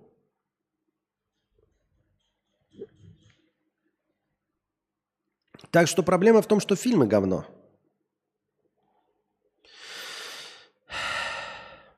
А это все следствие, это мелкие детали. То есть в «Русалочке», скорее всего, я не смотрел, я, скорее всего, ну, у нее миллиарды проблем. И одной из них на 2% является то, что русалочка темнокожая. И несмотря мультик, уже можно понять, какие проблемы на самом деле занимают больше всего. вторичность. Вы же собираетесь показывать ту же историю, которую мы все видели. И, и суть-то мультиков таких, понимаете, классических, в том, что эм, они не забываются. Вы понимаете, вот э, я еще понимаю в, в, в этом разрезе, например, переснимать ужастики. Их вообще смотрит только молодежь, там от 16 до 25, да, про всяких этих Фредди Крюгеров и все остальное. И потом, как бы, когда ты из этого возраста выходишь, ты не очень-то часто вспоминаешь. Ты, конечно, там ностальгируешь по Фредди Крюгеру, но вот у тебя родился сын, там дочь, ты им не то, не то чтобы начнешь рекомендовать посмотреть Фредди Крюгера, правильно? Ну, ты смотрел его пьяный в своем возрасте, блядь, в хорошей компании и такой... Ну, сейчас это, конечно, кринжатина, навряд ли я бы стал... Ну, я же, блядь, современный батя. А вот показать мультик, который ты смотрел в пять лет, своему пятилетнему ребенку, тот же самый, что ты смотрел в 5 лет, это норма, потому что ты не будешь выглядеть позорищем, тебе твой 15-летний подросток не будет глаза закатывать такой, бля, батя опять какое-то говно посоветовал. Пятилетний ребенок, он такой, ебать, батя показал мультик, мне все равно какой мультик, так же буду радоваться, как и он. Вот. Я Константину сейчас показываю там какой-нибудь Скуби-Ду, блядь, 70-го года. Ну ладно, не, ну тоже старый. Скуби-Ду, блядь, днище, ёптать. Вот. И он смотрит, Понимаете. Скуби-Ду не надо переделывать, ему не надо, блядь, э, в 3D там еще что-то переснимать. Он нахуй не нужно это. Скуби-Ду это не нужно. Еще какие-то, вот я там старые мультики им что-то показываю. Бакс Банни, Даффи Дак, вот это все, что Луни Тюнс.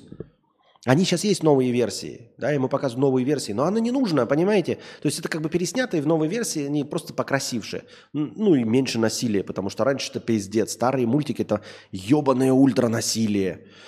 Ну ладно.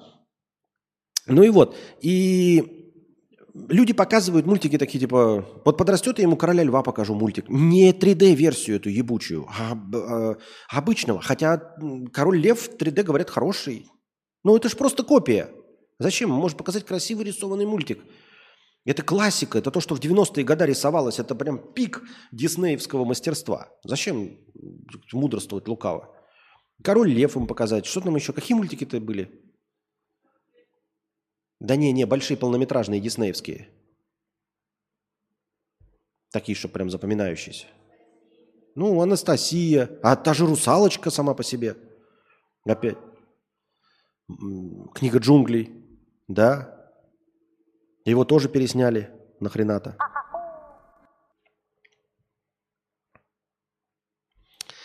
Так.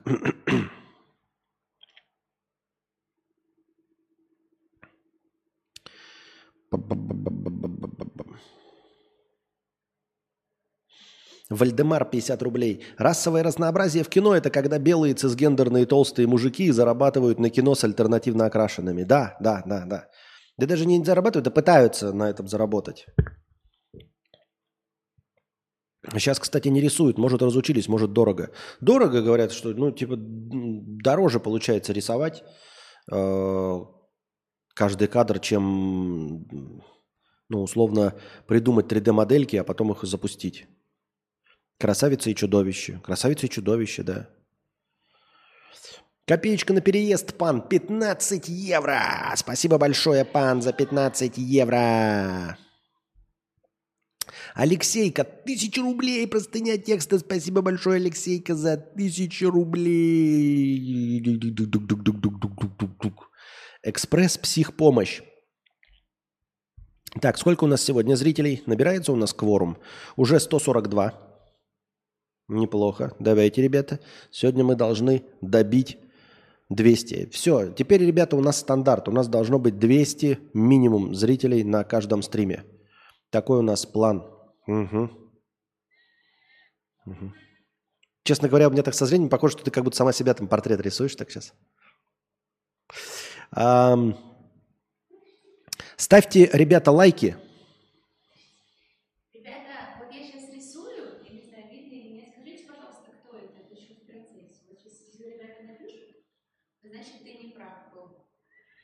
Ну, сейчас-то уже да, сейчас уже понятно. Сейчас напишут. Так вот, э, напоминаю только вновь прибывшим, 142 зрителя у нас. Геркулес топ был. Геркулес топ был, что-то не помню. Эм... Напоминаю вновь прибывшим, что у нас теперь есть такой аттракцион невиданной щедрости. Когда настроение первый раз достигнет нуля, я смотрю на количество лайков и добавляю настроение, количество лайков умноженное на 10. То есть один лайк стоит 10 очков хорошего настроения. Сейчас у нас 86 лайков. Если бы стрим сейчас заканчивался, то есть шел бы к нулю, то последним рывком, будем называть это последний рывок, э, я бы добавил м, 860 очков хорошего настроения, дав вам возможность еще накинуть на продолжение банкета. То есть как бы такая фора, дающая возможность людям, кто не успел э, продлить нашу агонию. Последний рывок. Но он включается, когда первый раз достигает нуля. Как только я вижу, что первый раз достигает нуля, я смотрю количество лайков к этому моменту и добавляю. Сейчас у нас их 86. 87. Ах. Это Хованский, это я. Больше крови пусть дорисует. Константин чаще стал вылазить в реках в Ютубе. Как тебе это удалось? Стал вылазить, Егор? Стал вылазить, реально? Я не знаю, я ничего не делал. У меня единственное, что меняется, это вот сейчас превьюхи. То есть превьюхи от э, нейросети, и я добавляю в них надписи вручную. Вручную прям. Но там видно, что я их вручную пишу. Итак, экспресс-психпомощь. Э, больше семи лет работал над небольшим стартапом в США. У нас что-то, я смотрю, блядь, э, люди пришли, да, богатые. Один в Амстердаме 15 тысяч, э, дальноебойщик, э, дальноебщик, дальнобойщик, Евротрак, American Truck Simulator за, за 4 тысячи долларов. Я в ахрене. Я был молодой специалист, для которого это был то ли третий, то ли четвертый удаленный проект в жизни. Ну, работал и работал, выполнял таски, все шло хорошо. В какой-то момент я стал единственным в команде, кто знает всю техническую часть проекта. И первым контактом в списке, к которому можно обратиться с вопросом. В случайном разговоре выяснилось, что стартап умирал до моего прихода, так как не могли найти разработчика, который смог бы его поддерживать, и меня взяли как последний вариант – если с ним не прокатит, закрываем проект. И я внутри порадовался и повесил себе воображаемую медальку на грудь. Через 2-3 года с руководством появилась устная договоренность, что у меня будет 7% воображаемой доли в проекте при продаже. Причин не доверять не было, даже если бы наебали у меня была хорошая зарплата и интересная работа. Но вообще, наверное, надо на бумажке это все подписывать. Ну, кто мы такие, чтобы задним числом кого-то осуждать? И говорить что-то, да. А, через несколько лет проект стал надоедать, и я параллельно стал работать над другим проектом, но первый не бросил с надеждой, что его продадут, и мне перепадет моя доля. Прошло уже 8 лет. Я продолжаю работать над вторым проектом, который мне нравится, а первый перестал подавать надежды на светлое будущее и скорую продажу. А, надоели многочисленные вопросы и заебы, и я принял решение уйти и работать только над вторым проектом. За месяц до ухода я всех предупредил и дал время найти человека. Пришел новый человек, я его обучаю уже три недели, передаю ему работу. Он начинает работать и выполнять таски. Не так блестяще, как я, конечно, но процесс идет. Меня мучают смешанные чувства от нереализованных надежд, и мне хочется как-то отпустить это и забыть. Я делаю все, что нужно, чтобы у нового человека все было для работы, знания, техническая возможность и все необходимые инструменты. Но глубоко внутри есть какое-то злорадство, чтобы ничего у них не вышло, и все развалилось. И все они поняли, как было хорошо с Алешенькой, и нельзя, бы его, нельзя было его отпускать. Детская хуйня, но не отпускает почему-то. А, ну, вообще, конечно, детская, да? А во-вторых, честно говоря, я не знаю. Мне вот как-то вот по, по поводу отпускания, я как-то это в, ну, я слишком много забрасывал проектов, и как-то мне это легко. Я умею увольняться, хотя я вроде не так много в жизни своей работал, но у меня никогда не было проблем пойти искать начальнику. Все нахуй. Вот. Ну, один раз я даже на хуях оттаскал начальника, да. А, это было на последней вот этой э, работе с кладовщиком. Ну, блядь, так он меня наебал, блядь, черт ебаный. А, Заставил работать лишние сутки. Пидор, блядь, гнойный. А, о чем я ему и сказал. Во всеуслышание специально очень громко, чтобы все слышали. Ну, какая разница толку-то от этого? А смысл не в этом. Смысл в том, что отпускать надо. э, надо чем-то смириться, и все. Если этот проект тебе не интересен, вот, с тем, что ты не получишь свои 7%, надо смириться и валить, и забыть. Вообще. Ну, то есть, это похоже, знаешь, как э, следить за э, запрещеннограммом своей бывшей. Вот, и думать, что вот когда-то она рано или поздно выложит фотографию, как ей плохо без тебя, там, да, э, что ты был лучшим в ее жизни. Такого никогда не будет, понимаешь? Э, никто никогда не пожалеет. На самом деле, потому что вообще-то, по-честному, на тебя на всем насрать. Э, Один раз когда-то они тебе сказали, потешили твое самолюбие фразой, что э, без тебя проект бы загнулся. Вот. Возможно, это и было сделано для того, чтобы поддержать в тебе интерес, э, чтобы ты подольше поработал. Я ничего не утверждаю, но это может быть э, неправдой. Есть такая не нулевая вероятность, что это было просто сказано для того, чтобы тебя поддержать. Вот.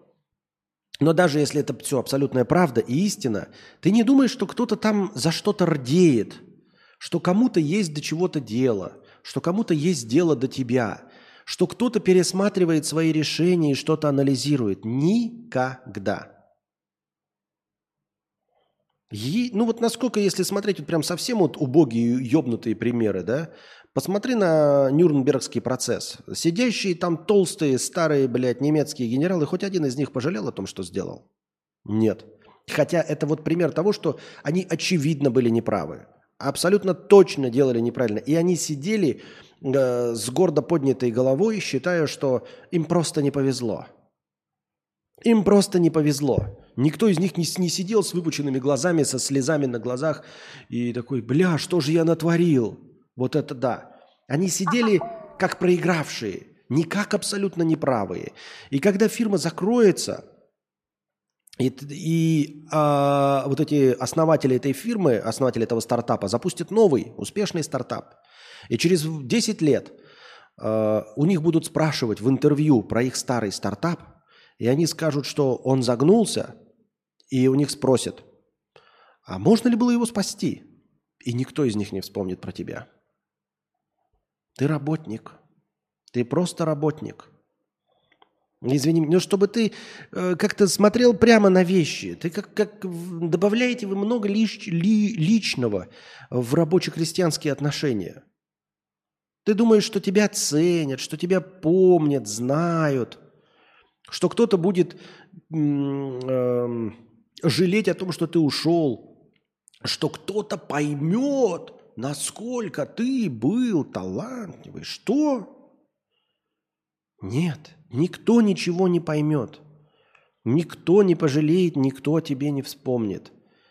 Ты, я к тому, что ты хочешь детского злорадства, но это злорадство никогда не наступит. Понимаешь, о чем я? Я к тому, что вот ты сейчас уйдешь, и вот фирма на следующий день лопнет. Вот на следующий день она прям лопнет нахуй. Потому что человек тебя заменяющий оказывается... Кто там, я сам открою. Вот прям окажется совершеннейшим Валдисом, и вот все. И она на следующий день лопнет. И никто из них не подумает о том, что они приняли неправильное решение, или что стоило дать тебе 7%, или продать, или еще что-то. То есть ты нет такой ситуации, когда ты будешь злорадствовать. И это вот я и говорю, это как вот э, в ТикТоках телки пишут про э, типа мечтаю о том, что я иду, и бывший э, спился и валяется в канаве. Вот этой ситуации никогда не наступит, понимаете? Ни один бывший не спился и не валяется в канаве. Ни один. За всю историю всех телок спиваются те мужики, у которых никогда не было телок. Понимаете, вот эти бичи, бомжи – это те, у которых нет бывших, которые могли бы мимо них пройти в дорогом платье от Верс... Версасе и сказать, а, вот он ты, Игорюня, пожалел, что бросил меня. Понимаешь? Никогда этого не будет, дорогие мои телочки. С кем бы вы ни разошлись, насколько бы он ни был тупой и плохой, он может умереть в аварии там или еще что-то. Но вот этой ситуации злорадства, когда вы будете идти в платье от Версаси, а он будет лежать пьяный э, в канаве, этой ситуации не будет никогда. Вы никогда не сможете позлорадствовать. Никогда Вселенная не даст вам такого подарка. В лучшем случае он будет валяться пьяным в канаве, вы будете идти в платье Версаси, вся такая в слоумо, подскользнетесь, упадете и рядом в канал прямо в говно лицом, чтобы было еще обидней. Фарс 10 долларов. Спасибо большое за 10 долларов, Фарс. Про то, на что хватает моей зарплаты 2000 долларов в неделю. Я, кстати, бомж в США. Про мою зарплату в 2000 долларов в неделю на траке. Я работаю 3 недели в месяц и неделю отдыхаю. Это уже 6 тысяч в месяц. Полторы тысячи я откладываю на налоги. Полторы тысячи в месяц я плачу кредит и страховку за машину. Плюс парковка. 500 отправляю в Казахстан семье и на тысячу живу сам в траке. А остается свободных в месяц полторы тысячи. Хотелось бы иметь три месяца отпуска с семьей в год э, в Казахстане. Это полторы тысячи туда, полторы обратно, четыре с половиной на три месяца оплаты машины э, и четыре с половиной тысячи на жизнь на три месяца. Чтобы это себе позволить, нужно работать 8 месяцев без перебоев. Итого, если все будет идти по плану, то за 9 месяцев можно заработать свободных полторы тысячи. Но я ломал руку в США, улетал на операцию на колени. Все это меня выбило из графика, и по окончанию этого года, если все будет идти по плану, то я расплачусь с долгами и выйду в ноль только к концу ноября. И полечу в Казахстан в кредит, и, скорее всего, на два месяца, чтобы иметь возможность выбраться из долга хотя бы в следующем году. Жестко, жестко. Кредит на машину, это типа ты хочешь трак себе приобрести? Ну, когда ты его полностью выплатишь, значит, он будет полностью тебе принадлежать? Значит, ты будешь полностью с него зарабатывать? То есть это не какой-то кредит, как ипотека 15 лет? Или как долго-долго годами выплачивают вот этот учебный кредит всякие медики и все остальные, 9 лет обучаясь. Все-таки за год можно. А еще представь себе, представь себе, если ты, например, решишь не поехать один раз в Казахстан, да, потому что на поездку в Казахстан это полтора туда, полтора обратно, э, и там еще пожить, то ты гораздо быстрее справишься. И точно до конца года э, закроешь кредит, долг. Правильно? И тогда уже можно искать жилье. Я правильно понимаю? Но жить в траке что-то долго, годами уже. Я имею в виду, что отказаться от поездки, я понимаю, семья, все остальное, но это слишком дорогое мероприятие, мне так кажется, потому что ты описал. Иску 50 рублей.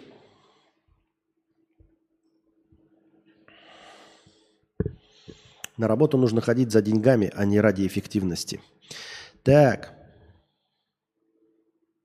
Владислав пишет, крутой стартап, который умирал без одного разраба. Надо было уходить еще, когда эту дичь сказали.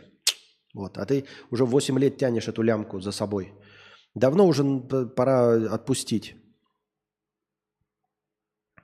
У меня у одного однушка размером с будку трака.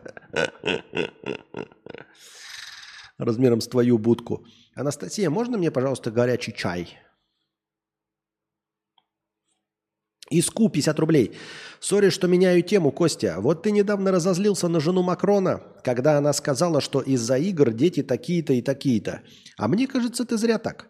Я вот по мелким родственникам вижу, как они всякую хуйню в себя всасывают, всей хуйне верят.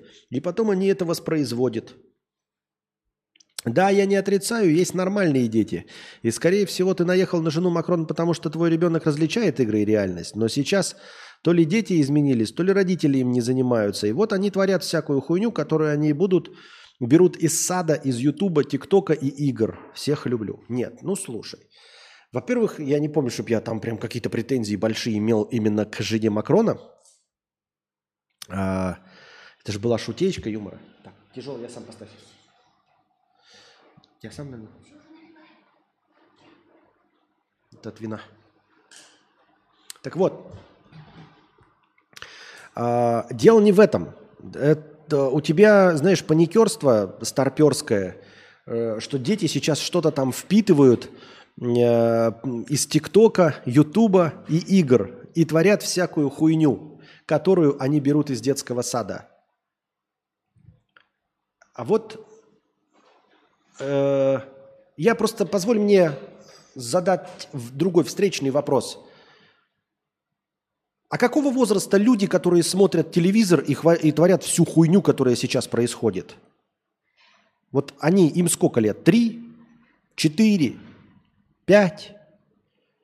Вот ту хуйню, которую они натворили вокруг, они вот в каких играх почерпнули? Какие они игры играли? Мне хочется узнать, какие они в детстве играли игры, чтобы начать войну в Украине. Вот они в какие игры играли? Вот все эти люди, которые хлопают в ладоши, радуются, поддерживают э, войну. Не только в Украине, в том числе вообще везде, в целом войну. Вот те, кто начал войну в 1945, 39, 913, 17, 812, они конкретно в какие игры играли и вот в свои три года, в свои четыре года, в свои пять, чтобы начать войну. Вот ты говоришь, что дети творят хуйню. А вот те, кто смотрит телевизор сейчас, блядь, это что, дети, которые творят хуйню? Вот которые хуйню творят. Им же больше 45 лет. И вот у меня вопрос, они в какие игры играли в детстве? В Call of Duty? В Battlefield или во что, блядь? Может, в GTA? В Postal? В Hatred? Какие игры, сука, сделали их такими, сука, кровожадными? Вот вся эта история Европы, блядь, с войнами, блядь, и всем остальным. Они во что играли? В Евротрак-симулятор? В Дёрт-ралли? Ну какие, блядь, Майн- Майнкрафт, может быть, их сделал злыми, сука, и кровожадными. А вот эти разговоры паникерские, это просто старперские разговоры о том, что ой, дети сейчас впитывают всякое там говно и все остальное. А, дети всегда такие. Ну, а мы просто старше и не понимаем их развлечения. В точности так же родители смотрели на тебя, на тупорылого долбоеба, когда ты палкой бил крапиву. Потому что что она, сука, крапива, блядь? Ее нужно отпиздить. Что может быть умнее, чем пиздить палку крапивой? Крапиву палкой. Но ты этим занимался. Поэтому сейчас ты точности так же смотришь, как они творят какую-нибудь хуйню, увиденную в ТикТоке. Вот ТикТока не было. Кто тебе научил палкой крапиву-то бить? Не было ТикТока. Э, Прыгать по гаражам тебя кто научил? Battlefield, GTA. Мне интересно, блядь, Red Dead Redemption. Что конкретно научило тебя прыгать по гаражам? Цепляться за машины, ездить за ними, вот э, скользить. Я не знаю, это у нас было или бывало у вас, в каком регионе вы живете? У нас такое в Якутске было. Ты цеплялись за машины, за бампер и катились за машинами, едущими э, по двору. Ну, понятное дело, что машины могут набрать скорость, резко затормозить, и ты ебалом бьешься об машину. Или следующая машина тебя может переехать. Вот. Эм, Как этот назывался, блядь, не асбест, а это... Взрывчатку-то делали в бутылках. Как это называлось? А? Что? Да какой коктейль Молотова? Нет, дети делают какой-то химикат. Напомните ко мне, ребята. Как вы все это узнали? Этого ведь не было написано ни в одной книжке. По телевизору этого не показывали. Тиктока не было, смартфонов не было, компьютерных игр не было. А карбид взрывать, да? Как научились-то? Объясните мне, как вы карбид научились взрывать? А песенку вот эту «Американский городок», а я не выучил урока, наш учитель Дистрофан, это вы откуда узнали? В ТикТоке? Не было ТикТока. М? Ни телефонов не было, ни Ютуба. А вы как-то умудрялись, блядь, карбидом себе пальцы отрывать. Удивительно. И ходили потом пиздиться э, с другими во дворе, друг другу морды били. Или те, кто сейчас на дороге вылазят из машины, друг другу морды бьют. Они это в какой игре подсмотрели? В UFC 4? На PlayStation 5? Так тогда PlayStation 5 не было.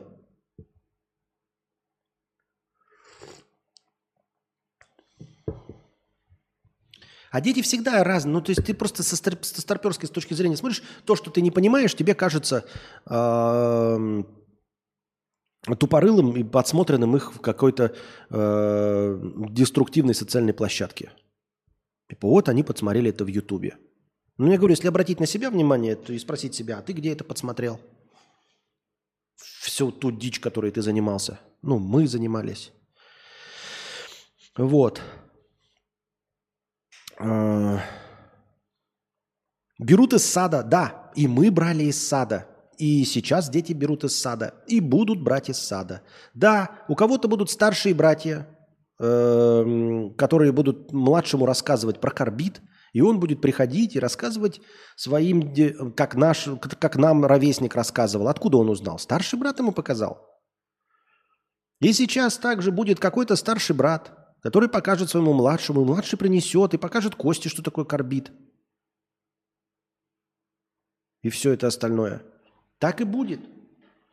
Всегда так было, всегда так будет. Но в смысле, э, с этим можно, конечно, как-то там бороться, рассказывать про опасности и все, упреждать, но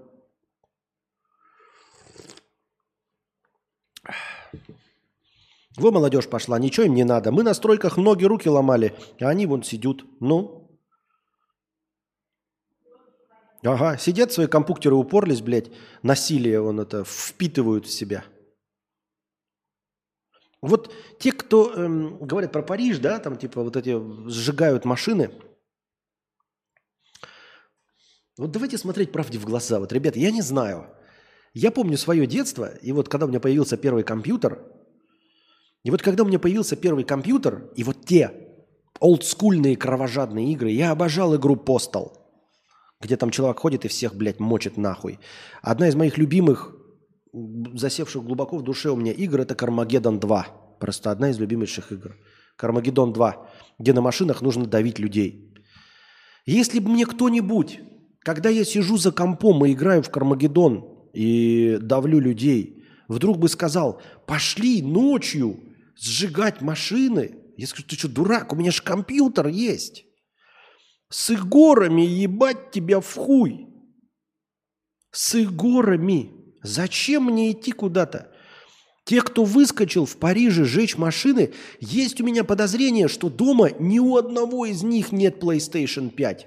Вот почему-то такое у меня ощущение даже у современных детей.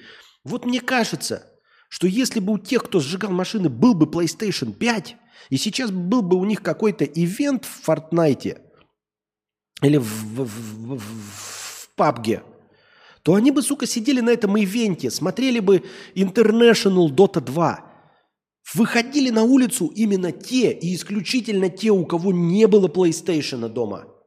И не было набора игр современных, новых, классных, которые только что вышли, чтобы в них поиграть.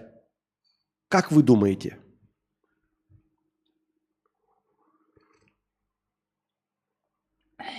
Горячий чай. Да, забыл сказать. Конечно, и горы не виноваты. Но как заставить родителей заниматься своими детьми, чтобы они в детстве впитали в себя только адекватные вещи и научились потом фильтровать и различать художественные произведения от реальности? Никак. Поэтому им проще наехать на игры или фильмы. Слушай, ну это вообще разговор, типа, ну... э, вообще разговор о том, э, насколько нужно вообще участвовать в воспитании ребенка. Понимаете, вот есть такие случаи, на которые посмотришь, типа э, ребенка вот явно недолюбили, э, и этот ребенок вырос прекрасным человеком, потому что он там хочет всем угодить, например, или он амбициозен, потому что хочет добиться внимания отца или внимания матери. То есть вот он рвет себе жопу, чтобы чего-то добиться, чтобы папа похвалил, который, блядь, на него всю жизнь внимания не обращал. Именно воспитав в нем этот комплекс, он сделал амбициозного человека, который вот всю свою жизнь посвятит тому, чтобы, блядь, первое место, золотые медали, м, самым богатым быть, чтобы батя хоть как-то обратил на него внимание. Или воспитывать в любви, в принятии, хвалить за все и вырастет человек, которому никого, ничего никому не нужно доказывать. Он будет счастлив. Но это будет очень неприятный в общении человек для всего мира. Понимаете? Потому что вы ему, вы ему не скажете там типа «ты неинтересный». А у него, понимаете, жирок. Ему родители его долюбили, ему говорили, что он самый интересный, самый смешной, самый красивый. И ты ему приходишь и говоришь «ты урод». А он «нет». Мне всю жизнь говорили, что я самый красивый, и я в это верю. И сто человек будут ему говорить, что он урод, и он такой «нет». У меня жирок, я все знаю, все хорошо. Я самый умный, самый красивый. Ты ему говоришь, а сделай, чтобы мне что-нибудь, чтобы мне угодить. Вот мы с тобой вместе, коллеги по работе, помоги мне. А он говорит, нет. Но я же тебя буду ненавидеть. Да мне похуй. Ненавидь. Ведь у меня достаточно в сердце любви. Я вырос в любви. Меня обожали мама и папа. Они хвалили все, что я делаю. Поэтому мне, тебе доказывать ничего не надо. Мне не нужно, чтобы ты меня любил. Мне не нужно, чтобы меня хоть кто-нибудь любил. Мне похую. Я долюблен абсолютно целиком и полностью. Мой стакан любви с детства наполнен. Поэтому иди-ка ты нахуй. Я не сделаю ничего, чтобы тебе понравиться. Я не буду даже мыться, чтобы ты не кривил ебало, и я там вкусно пах. Я не буду красиво одеваться, потому что мне похуй на твое мнение. Я абсолютно самодостаточен. Мне не нужно тебе ничего доказывать. Слушай, может быть, ты будешь усерднее трудиться? Для чего? Ну как для чего? Чтобы добиться успеха.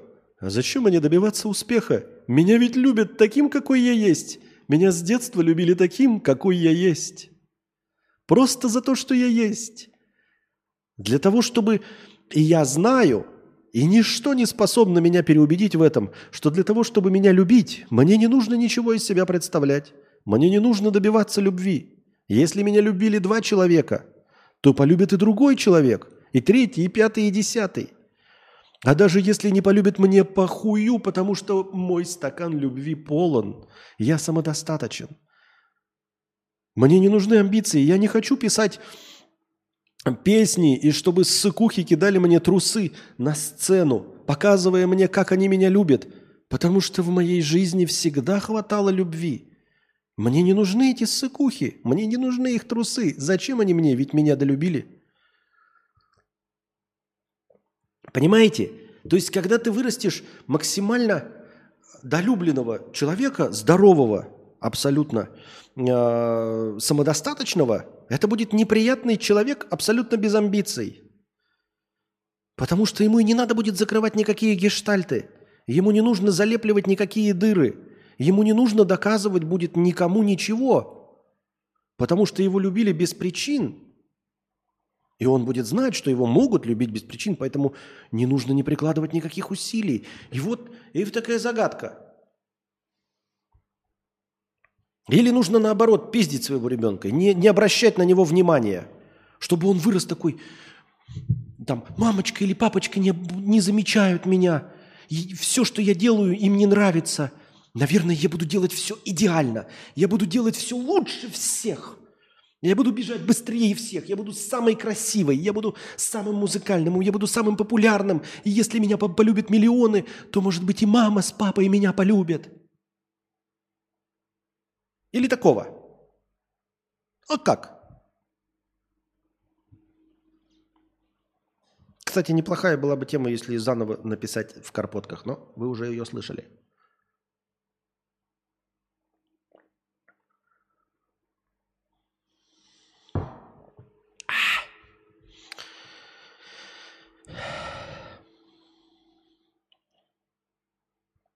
Хороший стрим. Ты сегодня в ударе. Держишь, держишь зрителя, пишет аноним с покрытием комиссии. Спасибо большое за покрытие комиссии аноним. Иску 50 рублей с покрытием комиссии. Ару. Ахахахаха. Спасибо, Константин.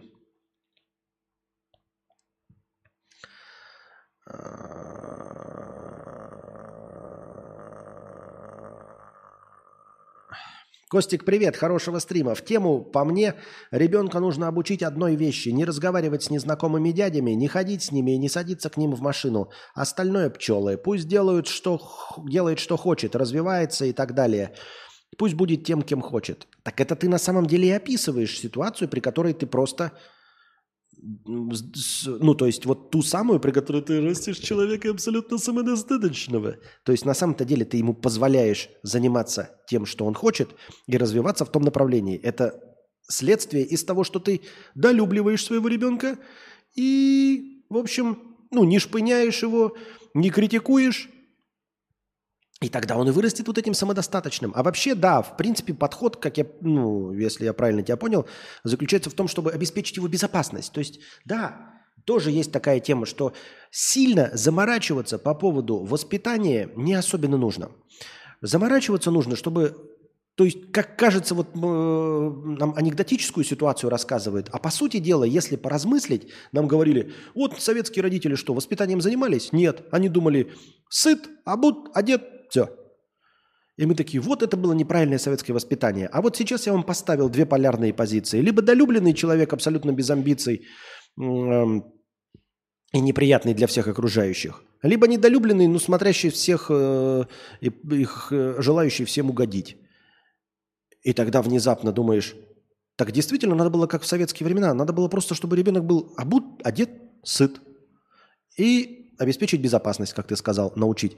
Ну вот это сложно, сложно. Если бы дети просто так учились, ты бы им сказал, не садись к незнакомым дядям машину. И если бы так все просто, он такой, окей, не буду. То тогда бы дети, блядь, э, с самокатов бы не падали нахуй, с гаражей не, па- не падали, потому что никто из родителей не говорит, прыгай по гаражам, взрывай карбид. Нет, все говорят, не прыгай по гаражам. А потом, блядь, э, тебе звонят и говорят, что он сломал ногу, нахуй, упал с гаража. И карбид взрывал. Потому что он не слушает. Вот как научить ребенка, чтобы в конкретных ситуациях он что-то ему сказал, вот к дядям не садись, и он тебя послушал. Как? В этом и есть сложность. Чтобы выстроить такие доверительные отношения, чтобы ребенок тебя в нужный момент послушал, запомнил именно то, что важно.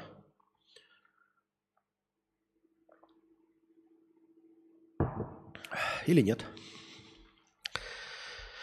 Фу. 156 зрителей и 127 лайков. Напоминаю вам, что при достижении нулевого счетчика количество лайков, помноженное на 10, будет добавлено в качестве хорошего настроения. Дети – это рандом. Как не воспитывай, кто там вырастет, фиг угадаешь. Это да. Наверное, вынужден согласиться. Подкаст «Блог Болтуна» 100 рублей с покрытием комиссии. Спасибо большое за покрытие комиссии. Копеечка любимому стримеру. Прожимайте лайки и анусы по желанию. Да, прожимайте лайки, а анусы по желанию. Все верно. Так, мы дошли до конца донатов. Посмотрим, что у нас в синем разделе чата с бесплатными вопросами. Алекс с испанским ВНЖ.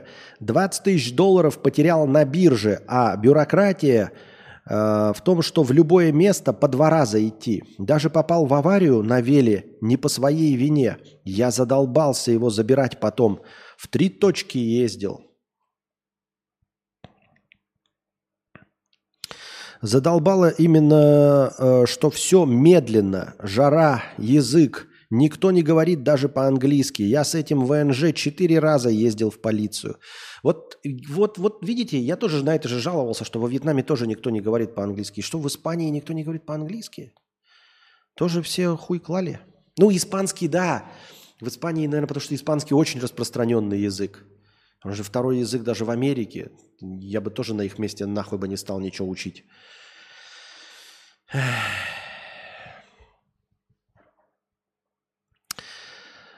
Костик сменила сферу деятельности, вошла в IT, так сказать. Дай пару советов, как валиться в коллектив с минимальными усилиями.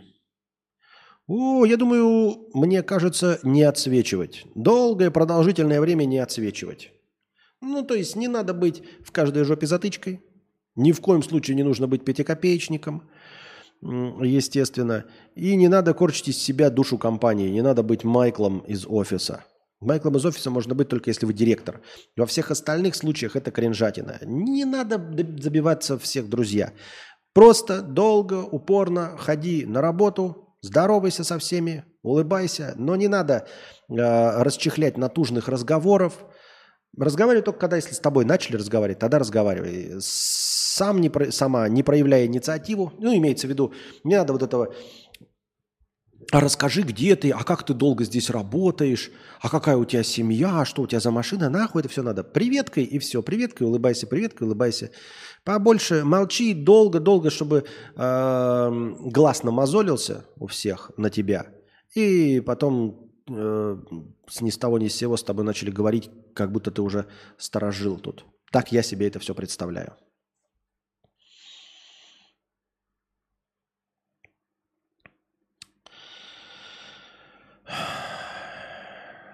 Константин, как думаешь, в Сербии с Юрой первый видос будет обзор пива или шавы местной?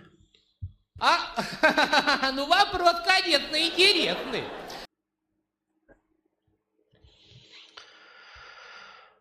Какой ша... Так, а вот сейчас нет много видосов у Юры про шаву? Или про пиво? Ну, просто там же находится еще... Вот сам Юра, приходя ко мне на стримы, говорил, что там каких-то блогеров называл. А, Его в том числе товарищей и знакомых. Как много вы видели видосов? С чего вы взяли, что какие-то видосы будут? Что-то я как-то не улавливаю это. На каком основании? Константин, может быть, если поставить ультиматум зрителям, мол, либо скидываете все, ну ладно, 80 подписчиков по 100 рублей, и тогда я снова начну стримить. И так будет мотивация донатить у многих. Ебать, один ход гениальнее другого просто. Поставить ультиматум. Это, я обожаю такие поставить, ставить ультиматум. Это как, знаешь, я даже не знаю, привести тебе пример. Какой? Вот пойди сейчас, зайди в пятерочку, да, и поставь им ультиматум. Если они тебе сейчас не отдадут все деньги в кассе, то ты э, пойдешь на улицу и упадешь в лужу. Посмотрим, как они этот ультиматум воспримут. Послушают ли они тебя, отдадут ли они тебе все деньги в кассе. Типа, ты чем грозишься-то, я не пойму. Ты ежа голой жопой, блядь, у- хочешь напугать или что? Что это за совет такой? Поставь ультиматум. Ультиматум будет такой. Если скажу зрителям, либо скидывайте все, там, либо 80% по 100 рублей, или я снова начну стримить, и я не буду, или я не буду стримить. И я пойду на завод. Я не буду стримить. Люди такие скажут, да ну не стрим, это тебе надо, долбоящер, ёпта. Деньги-то тебе нужны, Константин. Ты же просто клоун, который развлекает наш беседой. Ты же не предоставляешь какие-то жизненно важные услуги. Не продаешь нам какие-то предметы первой необходимости. Ты же не хлеб единственный пекарь на всю деревню продаешь. Нет. Ты не единственный нейрохирург в радиусе 300 километров. Нет. Ты просто трепач языком. В Ютубе миллиарды других трепачей языком. Что это за ультиматум такой? Ребята, ультиматум. Это точности так же. Ты сейчас включи канал какой-нибудь, блядь, э, Мир Белогорья, например, да, или какой-нибудь другой телеканал, там, я не знаю, Бобр про садоводов и огородников. И там выйдет, значит, владелец канала и скажет, ребята, блядь, ультиматум. Вы либо вы сейчас мне донатите все, либо я отключаю канал. И все такие хуяк и переключили канал и, и забыли о твоем существовании навсегда.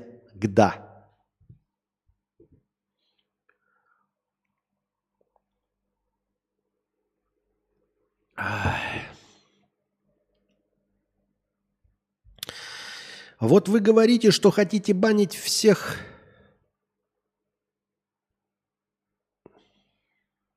китайцев, а если они разозлятся и сломают вам скутер на улице? Что? Каких китайцев? Кто хочет банить? А при чем здесь китайцы на улице сломают скутер? Я не говорил про китайцев, я говорил, что будет, если в запрещенной грамме не банить Именно не банить, а нажимать неинтересно в ленте, чтобы тебе как бы не попадалось просто в рекомендациях. Работают ли про это алгоритмы? Какие китайцы? Какой скутер? Какая блоха?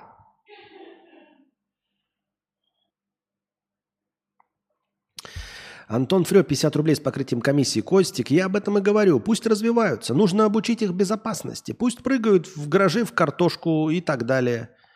А, У меня мотоцикл втихую был с 14 лет. Потом в мои 16 батя уже сам купил мне Иш Планета 5. К тому времени я уже умел водить, не проф. Ту самую Ниву. Главное, чрезмерно не оберегать. Ну вот опять видишь, выходит, оказывается, что, блядь, чрезмерно не оберегать. Но это как? Вот ты говоришь, 14 лет у тебя был... э, э, А сколько, блядь, э, смотрю я Ютуба, сколько э, разматываются на ебучих самокатах. А это ведь не Иш Планета 5. И разматываются, и взрослые разматываются. Ну, то есть кому-то можно и в 14 лет дать мотоцикл полноразмерный. А кому-то... Я говорю про не электросамокаты, блядь, а обычные самокаты. На Ютубе полно роликов. Вот едет машина, вот едет шкалиё на самокате, блядь, со всей дури разгоняется и в машину врезается сам, блядь, в бочину. Дебил? Какой ему ишь планета 5? Как его можно чрезмерно не оберегать?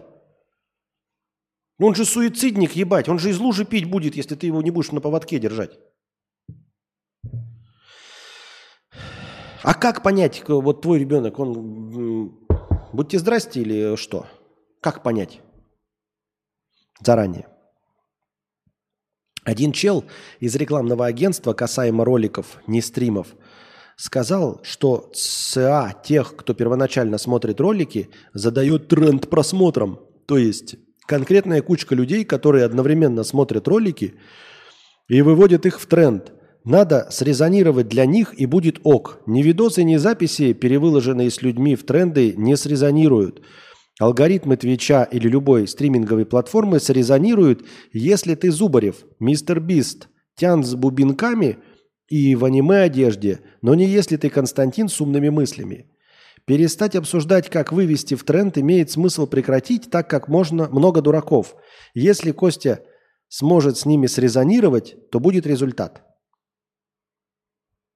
либо мне то, что, ну, как бы то, что, ну, что- что-либо, допустим, ну, чтобы с ним то, что мы определенно как бы сняли. Я вообще не понял нихуя, что ты написал. Давай еще раз. Ам, Сказал, что центральная аудитория, целевая аудитория тех, кто первоначально смотрит ролики, задает тренд просмотрам. То есть конкретная кучка людей, которые одновременно смотрят ролик и выводят их в тренд – надо срезонировать для них, и будет ок. Чего, блядь? Кого срезонировать? Кто эта кучка людей? Что? Что такое срезонировать? Давай пиши на русский языка. Нормально напиши, ебать. Какая кучка людей? Что такое срезонировать?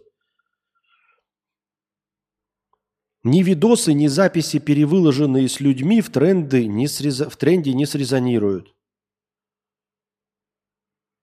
Алгоритмы Твича, стриминговой платформы, срезонируют, если ты Зубарев. Чего, блядь?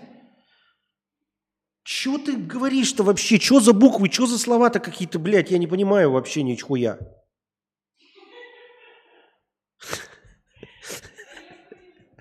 Как ты поняла?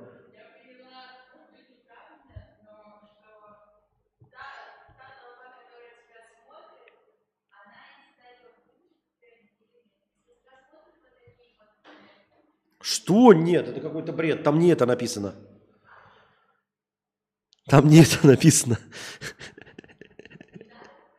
Да там какая-то хуйня написана. Начинай резонировать, что непонятно.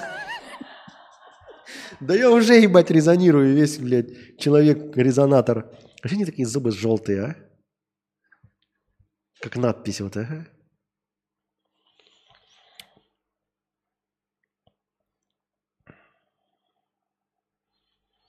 Ошибка выжившего все эти приключения. Мы тоже по стройкам лазили и плод в тех котлований запускали с нами на борту. Ужас. Да. Мой маленький плод, свиты из песен и слов, всем моим бедам назло, вовсе не так уж плохо. Подкаст «Блок Болтуна» 200 рублей с покрытием комиссии. Спасибо большое. Голосую копейкой за то, чтобы подкаст параллельно транслировался на площадку, приложение которой можно сворачивать во время просмотра. Стрим на Ютубе нельзя свернуть в приложении на телефоне без подписки, которую сейчас нельзя оплатить. Можно ли параллельно подключать в Телеграме вещание, например? А, ну, а, ну, можно. Можно. Можно. Но почему в Телеграме? Почему, например, не кик.ком? Почему не кик.ком? Я хочу кик.ком. Давайте кик.ком. Ребята, донатьте, пожалуйста, на переезд в Сербию. Нам нужны деньги. Хочется переехать. Просто хотелось пораньше, хотелось побыстрее как-то. А такое ощущение создается, что нам придется проваляндаться, а потом уже в августе включат 90-дневное пребывание во Вьетнаме. И такой думаешь, и чё, блядь? А хочется уже куда-то ехать, что-то снимать, вам рассказывать новое, показывать. Нет? Или да? Эм. Если Android, можно пользоваться модом на YouTube, пишут. 164 зрителя. Напоминаю вновь прибывшим, что у нас новая, э, новая акция, пока не ограниченная по времени. Когда настроение в первый раз за стрим достигает нуля, я смотрю на количество лайков и добавляю настроение, количество лайков умноженное на 10. То есть, чем больше вы налайкаете, тем больше хорошего настроения добавится один раз в стрим, когда первый раз достигнет настроение нуля. Вот сейчас у нас 128 лайков. И если настроение достигнет нуля, достигло бы прямо сейчас, то я бы добавил 1280 очков хорошего настроения. 128 умноженное на 10. Так что не поленитесь, нажмите лайки. Так.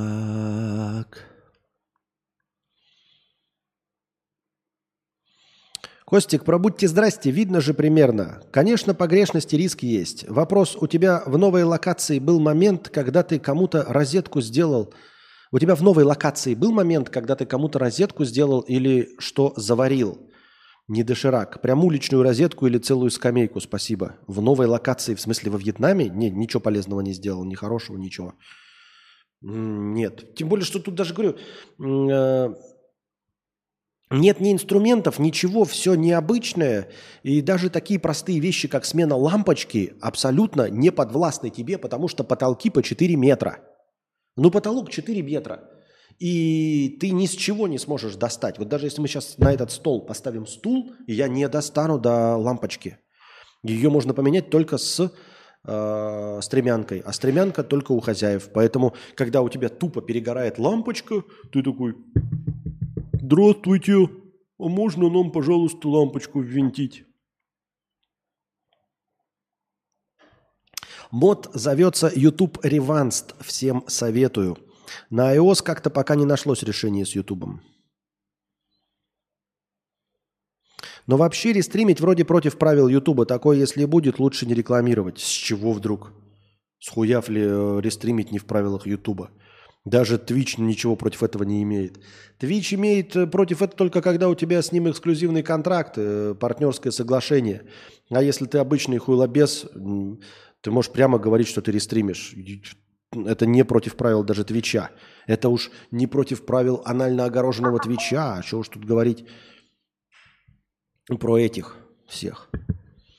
Еще один псих, 1200 рублей с покрытием комиссии. Спасибо большое за покрытие комиссии и 1200 рублей донатов. А мы продолжаем. Пам-пам-парарам. Что такое? Что надо? Приклеить? Сейчас? А, хорошо. Ребята, спасибо всем большое за донаты. А, Все ваши донаты идут нам на перелет. Он из-за моей вины, из-за моей собаки очень дорогой, и нам реально не хватает, и мы только поэтому не уезжаем. Он 300 тысяч. Ну нет, нет, естественно, не все, не все донаты идут на полет, мы на это живем. И тут вот и кроется, знаете, проблема в том, что э, чем дольше мы живем, тем больше мы денег тратим здесь. Понимаете? То есть, казалось бы, все те же самые донаты, которые вот накопились бы за три месяца, но за раз бы их получить, тогда можно сразу рвануть. А так получается, ты собираешь донаты и вынужден эти донаты тратить на э, аренду здесь, на э, визаран здесь, потому что не успел добрать сумму для вылета, понимаете? Так, читаем новую версию от Перда по поводу резонирования, а то у меня что-то очко срезонировало. Так, Евстафия на ВАЗде стримит? Э, нет. Теперь э, уже нет. Ну, потому что ВАЗ что-то, блядь, вообще не старается нихуя. Кикком появился, э, пытается работать. А ВАСТ, ВАСТ. Ок, забыли, что написал. Давай заново. Первое. Есть в Ютубе раздел в тренде. Представим, чтобы вывести любой видос в тренды, его должна смотреть целевая аудитория, которая по закону глупости глупцы. Минус-минус. Причем первые просмотры, потом покажешь, я не вижу ничего. Красивая. Причем первые просмотры должны быть просмотрены этими глупцами. А, то есть это не целевая... Ты пишешь, зачем ты пишешь целевая аудитория? Не целевая аудитория, а есть какой-то, как это, фокус-группа. Даже больше подходит фокус-группа. Пусть это будет фокус-группа. То есть есть какой-то костяк людей, которые должны посмотреть. Это какой-то рандомный набор. Не какие-то. Потому что целевая аудитория, это сразу намекает на то, что целевая аудитория, она кому-то принадлежит. То есть это моя целевая аудитория. Ты же не про это говоришь. Так вот, просмотры должны быть просмотрены этими, этой фокус-группой, этой, этим костяком. И только в этом случае ролик можно вывести в тренды. Второе. Абсолютно точно так же работают алгоритмы рекомендаций на любых платформах. Третье. Поэтому, чтобы Костик смог попасть в тренды, его должны просмотреть глупцы первые несколько тысяч просмотров, которые чаще всего смотрят то, что в трендах водится, а его смотрят умные люди. А как же тогда? То есть ты хочешь сказать, что в тренды не попадают вообще абсолютно никакие случайные? Тогда получается по твоей логике, что эм, никакой новый формат не мог бы попасть в тренды, просто потому что костяк тех, кто смотрит тренды, смотрят только то, что в трендах. Это какой-то замкнутый круг получается. Бесполезно говорить о рекомендациях, когда целевая аудитория максимум 200 человек онлайна. А мы еще помним, что онлайн вообще не продвигается. Продвигаются видосы. Бесполезно, короче, думать об этом. Все равно непонятно. Как целевая аудитория 200 человек-то понять, откуда взялась?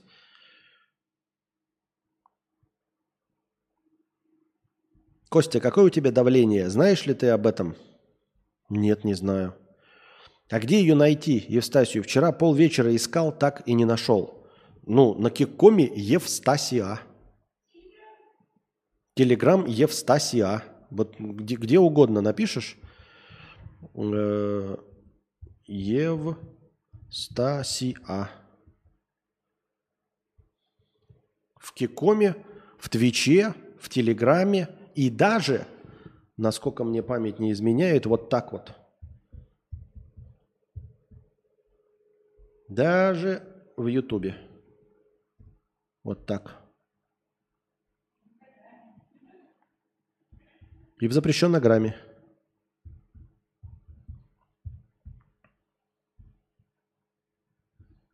Интересно. Он предлагает, он показывает еще даже. Ты не в чате? Э, ну ладно. А, ну ладно. Окей. Так. Мне еще покажут 153 зрителя. Куда-то разбежались половину. Ладно. Продолжаем наш э, подкаст. Так, вопросы у нас есть. Сейчас переходим к, к, к повесткам. Донаты мы закончили. А, Синий раздел вопросов прочитали.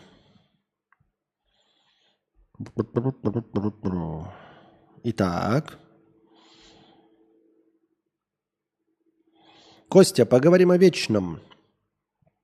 Как думаешь, что будет после того, как Вселенная окончательно разлетится в разные стороны и остынет? Соберется обратно в точку сингулярности или это точно конец? Это явление цикличное или разовое? И сколько таких вселенных? Она одна или есть еще? Удачи вам. Я думаю, что на самом-то деле мы просто понятия не имеем, э, что будет. Почему? Потому что мы изначально вообще неправильно рассматриваем. У нас есть какие-то ограничители по времени. То есть мы живем э, в привязке ко времени. А на самом деле Вселенная, ну она бездушная тварь. Э, и вполне возможно, что все остальные, если они существуют живые, они не живут в привязке ко времени. Что для них время абсолютно не важно. Они его не считают, не замечают и не видят. Для них оно неизменно. Мы привязались ко времени, и поэтому у нас есть начало и конец. Поэтому у нас все куда-то движется из какой-то точки А в какую-то точку Б. То есть мы концептуально придумали себе, что должны быть какие-то вот такие вот ограничители. И мы себе не представляем, что может быть по-другому. Вот этот фантастический фильм, я забыл, как он, э, когда прилетели на пришеленцы, которые как раз смотрели во все время одновременно. И в третьем фильме про людей в черном был тоже персонаж, который все, все вероятности видел одновременно. Но, тем не менее, у него было свое тело, существующее вот в, нашем, в в нашей временной точке. И он как-то с этим взаимодействовал. Ну, это же комедия там условная. А так представим себе, что для Вселенной вообще-то времени нет. Это наша выдумка. И мы придумываем себе такие концепции, как начало и конец. А а во Вселенной концепции начала и конца нет вообще.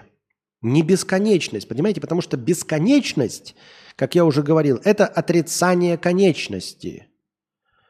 То есть мы словом бесконечность отрицаем концепцию конечности. Сначала мы придумали концепцию конечности, а потом говорим, что против него. Вот у нас есть что-то, и против вот этого чего-то у нас ничто. У нас нет отдельно слова, обозначающего ничто, без привязки к сущему. Понимаете? У нас есть только противопоставление. То есть, грубо говоря, у нас есть теист, это верующий в Бога, и атеист, то есть неверующий в Бога, в конкретного Бога. Понимаете? Или неверующий в богов. Атеист. То есть есть теист и против него атеист. Мы вот в этих концепциях в своих э, противопоставления чего-то, плюсов и минусов, да, инь и ян, мы в этих концепциях сами себя заглушили, забили, и теперь пытаемся найти ответах в эти, только в этих концепциях.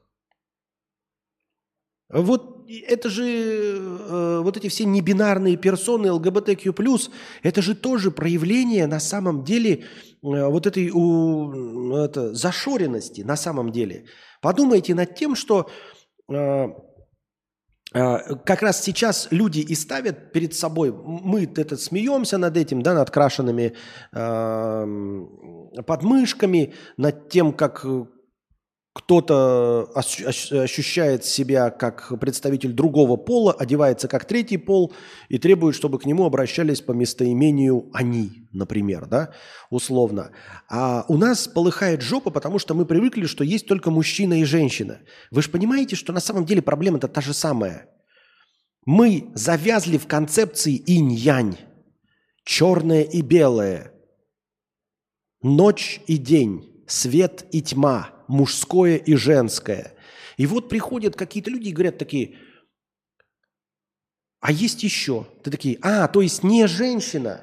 Нет, не женщина, это мужчина. А, то есть не мужчина. Не, не мужчина, это женщина. А те говорят, а я не женщина, не мужчина. И ты такой, и, и все начинают, блядь, трясти ручками. Ну как так-то, блядь, не женщина, не мужчина. И в конечном итоге придумывают себе такие, все, все, все, все, все. Вы все, что угодно можете говорить, но есть пара хромосом. XX, XY, все. Если XY, значит женщина. Если XX, то мужчина. Все. Больше меня ничего не волнует. Есть пара хромосом. Меня это успокаивает. Все.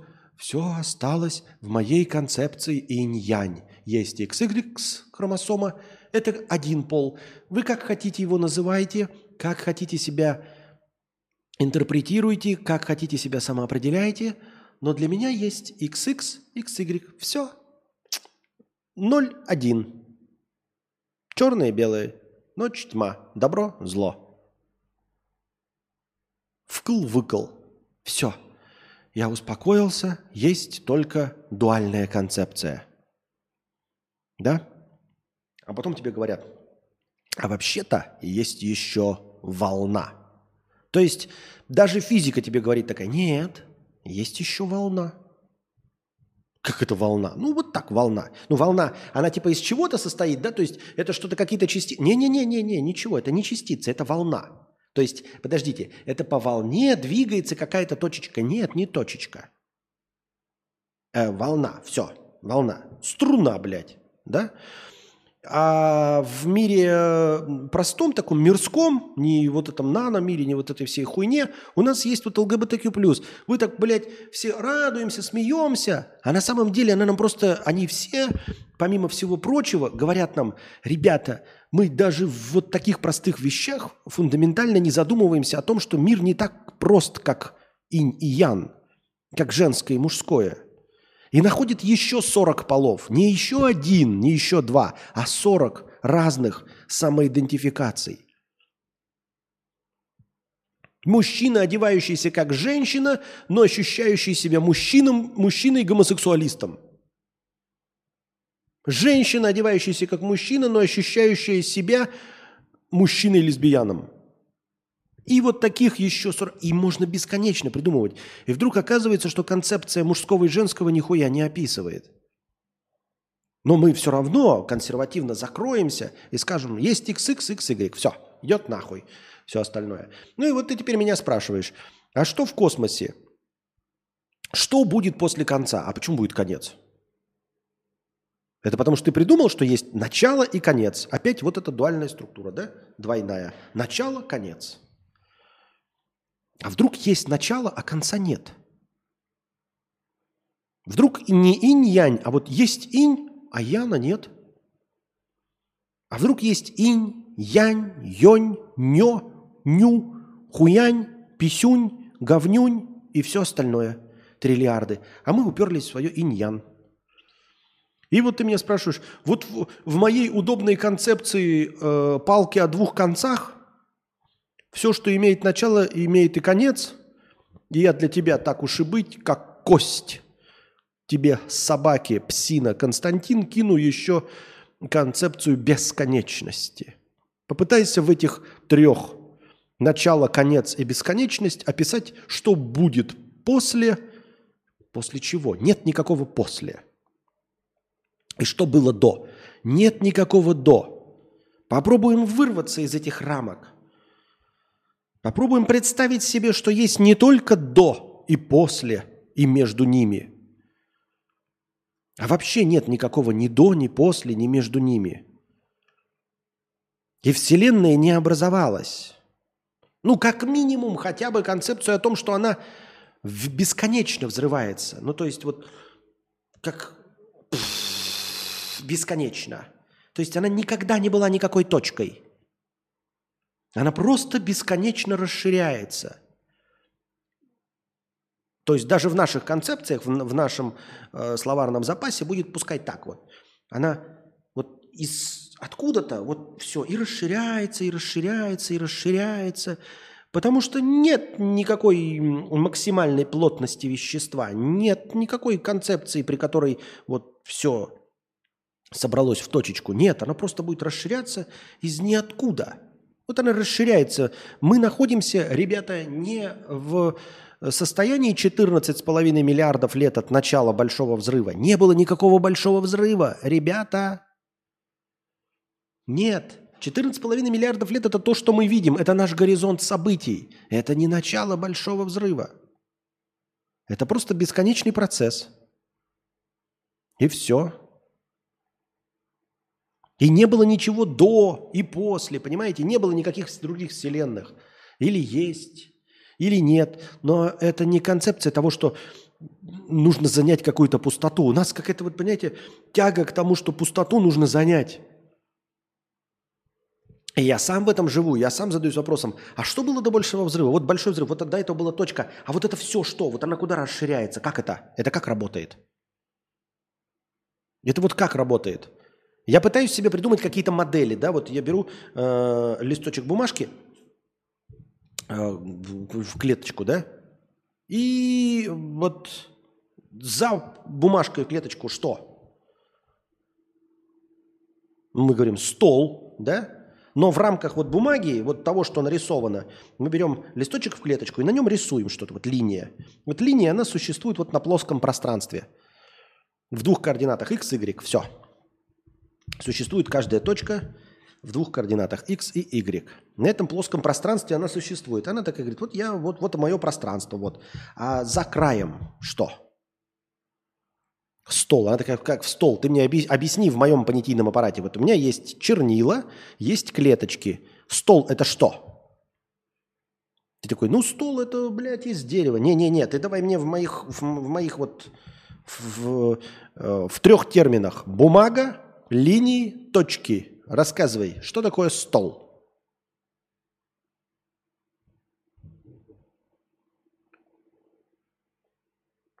И расширение этого, э, вот этого бумажки. Мы такие, вот дошли до края. Давайте еще налепили листочек, еще налепили листочек, еще налепили листочек. А вот этот стол, это что? А есть он стол-то? Он должен быть вообще. Потому что мы не терпим пустоты. Наша фантазия, концепция нашего мира, она не терпит пустоты. Поэтому нет ничего объясняющего, что было до Большого Взрыва. И мы все время задаемся, что было до Что значит что? Вот вот за краем, вот она если взрывается Вселенная, да, вот, вот она взрывается, вот она, вот тут вот, вот тут что, вот дальше, вот, вот она сейчас вот на таком, и она движется с большой скоростью, вот она расширяется, расширяется на куда? Там что-то есть? Ну, потому что у нас, вот чтобы шарик расширялся, ему нужен объем, нужно место, куда расширяться. Значит, там место есть. Если есть место, то место – это уже что-то. Правильно? Мы не терпим пустоты. Расширяться надо куда-то. А если там нет места, нет ничего, то куда расширяться? Вот, например, стоит микрофон. Это ничто. Мы расширяемся, все, мы уперлись, значит, мы дальше не расширяемся. Потому что дальше нет воздуха, у нас нет пространства, куда расширяться. Вот мы заняли весь объем комнаты, нажрались и полностью всю комнату заняли своим объемом. Нам расширяться дальше некуда. Чтобы было куда расширяться, должно появиться какое-то пространство, нечто в нашей концепции. Или мы просто перечеркиваем, забываем об этом, что на самом деле, скорее всего, и есть. Мы просто забываем об этом и напоминаем себе, что помимо мужского и женского начала и конца, да, есть еще ЛГБТQ+, плюс, плюс и все остальные.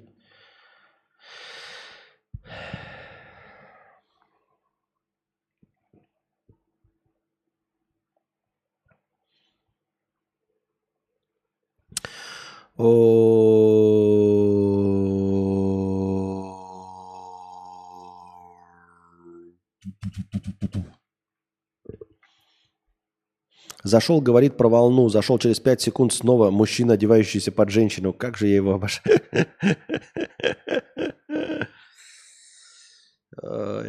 Последнее про 200 человек, что ни один из твоих постоянников не является членом гильдии глупцов из трендов. Будут глупцы смотреть, еще будет смысл. Ну так и тогда о чем мы говорим, если нет никакого смысла и мы ничего не можем с этим поделать? Бесконечно вечно Костя готов говорить о бесконечно вечном. Именно. Мы не знаем, что это такое. Если бы мы знали, что это такое, мы не знаем, что это такое. Эх, Костя так интересно рассказывает, когда же выйдет новый Человек-муравей уже. Никогда не выйдет, он же провалился, третья часть. Нового Человека-муравья не будет. No, no, no, no, no, no, no, no.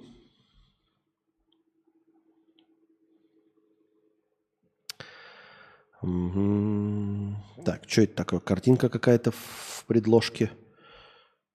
Разобранный мотор. Что это? Сердце пламенный мотор. В Крыму испытали электробуханку. Характеристики. Электробуханка – это, видимо, электрический УАЗик-буханка.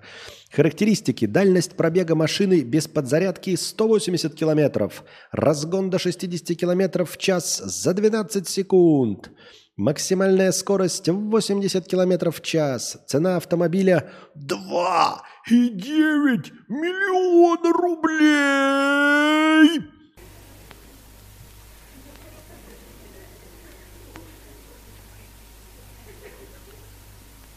Сумасшедшие деньги. Илон Маск охуел и не выхуел обратно. Но серьезно, 2,9 миллиона рублей? Я понимаю, я понимаю инженерные решения, но давайте смотреть правде в глаза. Берем 4 двигла от э, мопедиков мощных, от самых мощных мопедиков по 80 тысяч рублей, которые продаются. Э, мопеды, э, эти, как их, скутеры эти, блядь. Да, не скутеры, самокаты электрические, Xiaomi, по 80 тысяч рублей. Четыре штуки берем, чтобы было 4 ВД. Вы скажете, ебать, как сложно четырьмя. Нет. Ну, нормально нанимаем программистов, которые э, делают железяку, синхронизирующие эти колеса. Ну, делающие так, чтобы 4 ВД работало, 4 двигла. И я, по-моему, читал, так и есть, так и делают, так и должно быть. Неужели это стоит 2,9 миллиона рублей? Может быть, имеется в виду не себестоимость этого УАЗика, а вместе с работой всех остальных, то есть все зарплаты посчитали, все остальное, то есть как бы изобретение всего этого. Знаете, как говорят, что э, вот эти все фильмы пиксаровские и все остальное, э, и современные вот эти мультики 3D-шные, они почему такие большие бюджеты-то стоят? На самом деле они столько не стоят. Просто с каждым новым мультиком Pixar изобретает новые технологии э, компьютерной графики, спецэффектов, которыми потом все остальные пользуются. То есть на самом деле мультик там за 200 миллионов долларов – это мультик за 70 и 130 миллионов долларов исследовательской работы. Вы скажете, ну так ебать, они потом продадут и отобьют эти все технологии. Они-то продадут, но сейчас-то это потрачено, понимаете? Э, То есть, э, как бы формально стоит мультик 200 миллионов. Да? Ну и также этот УАЗик, то есть на полностью его изобретение потрачено 3 миллиона, а не он сам стоит 3 миллиона. Кто его знает? Другой вопрос, почему нужно делать электри- электробуханку-то? Почему электробуханку-то надо делать? Буханка же не очень устойчивый и не самый рациональный э, вид четырехколесного транспорта, правильно? Ну, то есть, э, по-моему, сейчас «Газель» даже, не, не даже, а «Газель» рациональней, правильно? Ну, сама, сам форм-фактор «Газели». Разве нет? Почему буханка? Буханка неустойчивая. Зачем ей делать электродвигатель? Ей не нужно быстро разгоняться. У нее высокий центр тяжести. Она и, и возит только внутри людей. Разве не логичнее было бы работать над КАМАЗом электрическим, тягачом, над э, газелью какой-нибудь? Почему буханка? Я имею в виду устаревший форм-фактор. Чи нет? Так, а зачем устойчивость при скорости 50 км в час? 80.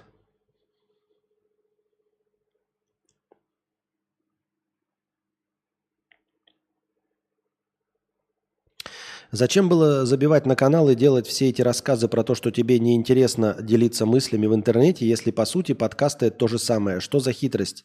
Ведь что то, что это. Ну, нет. Что, не что то, что это, совсем не одно и то же. Совсем не одно и то же. Вообще нет. Даже близко. Потому что буханка – это шедевр на века. Буханка сексуально выглядит просто. Буханка сексуально выглядит? Ты хочешь трахнуть буханку? Ты буханкофил? Понятно. Так, у нас настроение движется к нулю. Смотрим и проверяем количество лайков. А, блядь, так кто-то накрутил лайки. Ну, там, блядь. Ну, я тогда беру, как, как я последний раз видел. 128 было лайков. 324 лайка. Просто лайки кто-то взял и накрутил. Так смысл-то какой? Ну, вот видите, какой-то долбоеб, ребята, взял и испортил. Это вот все про все ваши идеи, э, которые вы советуете. Типа, а давай ты будешь записи в Boosty кл- класть. И их просто будет кто-то другой выкладывать, и все. Их просто будет кто-то другой выкладывать э, в Boosty. Э, вот я придумал идею хорошую, бесплатно, чтобы настроение было, правильно? Но пришел какой-то долбоеб и накрутил лайков, просто э, снизвел идею до нуля. Потому что 173 зрителя, а лайков 334. Этого быть не может, потому что не может быть. Лайков больше, чем просмотров. Хорошая была идея. Забавная. Ну, мы сейчас добавим, посмотрим, что дальше. Но смысл в том, что я говорю, всегда найдется долбоеб, который все испортит. Вот просто приходит и испортит.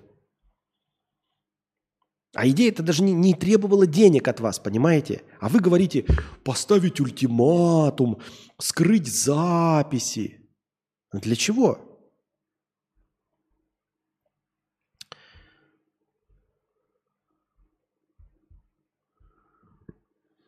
Так.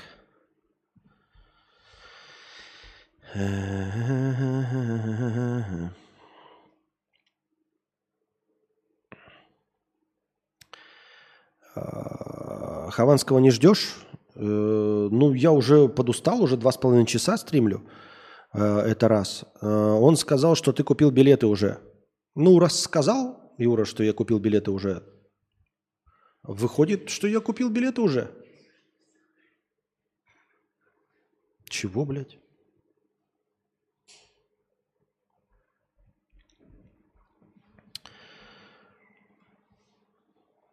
Донаты на бусте сколько идет? Э, Во время стрима донат на бусте просто учитывается в хорошем настроении.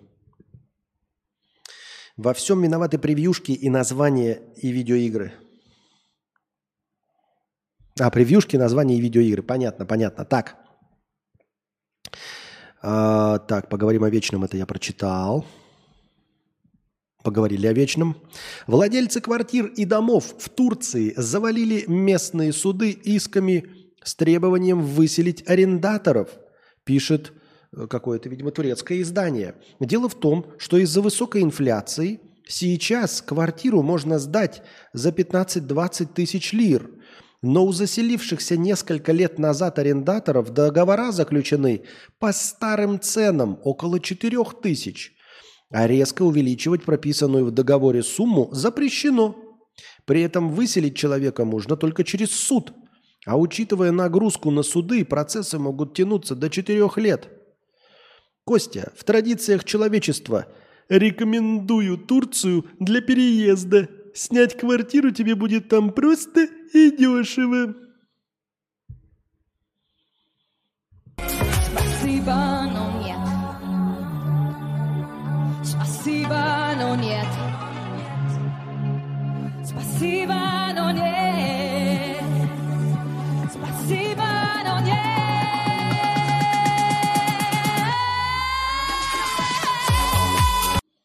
Вот видите, какая фигня, да? Ну, тоже инфляция с 4 тысяч до 20 тысяч лир. Вот все время рассказывали, как дешево, дешево в, в Турции снимать. 15 тысяч лир в рублях. 51 тысяча рублей. 15 тысяч лир в евро. 530 евро. Ну так это хорошая, нормальная, стандартная цена жилья в Сербии. Зачем в Турцию это ехать? Опять хитрожопые арендаторы сами же договор подписали. Да, да, да, да, да. Э, ну, пускай бы договор у вас заканчивался без пролонгации, и через каждые полгода новый бы подписывали. Ну, то есть вы хотели схитрожопить. А как же получается-то, да? Э, смотрите, в чем заключается смысл хитрожопления. Вы спросите, а почему же так получилось-то? А потому что хитрожопые мрази сначала хотят тебе снять квартиру на подольше сдать. То есть, чтобы ты не смог выселиться, иначе же придется м, потерять э, залог, и поэтому они такие, ты, ты говоришь, я хочу снять квартиру на месяц, на два, на три, на полгода. Они такие, нет, ну зачем им искать новые? Мы сдаем только на год, на два. Ты такой, давайте подписываем тогда контракт на два года, но без повышения цены. И те такие думают, ну зато заебись, за два года-то я, как за, по эти по 4000 лир, как я, блядь, разживусь. И он не имеет права э, даже контракт слить. А если сольет, я ему не верну залог за два месяца. Два раза по 4000 лир не верну. Даже если он съедет, я за два месяца, пока вот эти он этот, я найду себе нового квартиросъемщика. Вот это я его, вот это я его. да-да-да. А потом твоя инфляция, блядь, в стране. Ты такой, а нет, давайте тогда, давайте тогда договор... раз- А нет, подождите, договор-то у нас на два годика. А чё ж ты, сука, отказывался мне сдавать на три месяца? Я ж тебе предлагал, блядь, я ж тебе предлагал на три месяца подписывать договор. А? Предлагал.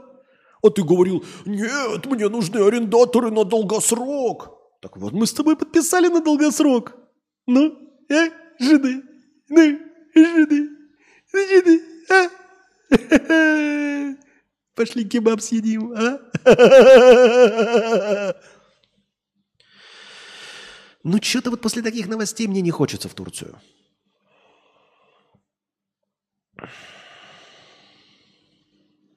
Почему в Турцию, кстати? А, ну вопрос, конечно, интересный.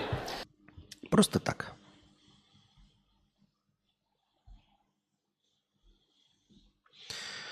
Пам-пам-парарам, пам-пам-пам. Ну и в конце концов, в конце концов, в конце-то концов. Бывший мэр Ижевска потребовал от городской клинической больницы номер 6 вернуть все его подарки. Это как будто бы ты э, разошлась с абьюзером, да, Э, такая закончила с ним отношения, и тебе вдруг приходит в WhatsApp огромная таблица, ты ее открываешь и читаешь. Э, 50 рублей 13 июля 2018 года купил воду. Ты такая, что? 13 июля в 17.00 130 рублей вызвал тебе такси. Мягкий медвежонок 17 июля 13.53 2018 года подарил медвежонка. Э, Цена 350 рублей, чек прилагается. В натуре чек, блядь, пятилетней давности на медвежонка.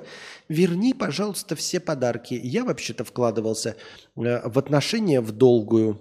А так как мы разошлись, прошу все вернуть. Чего, блядь?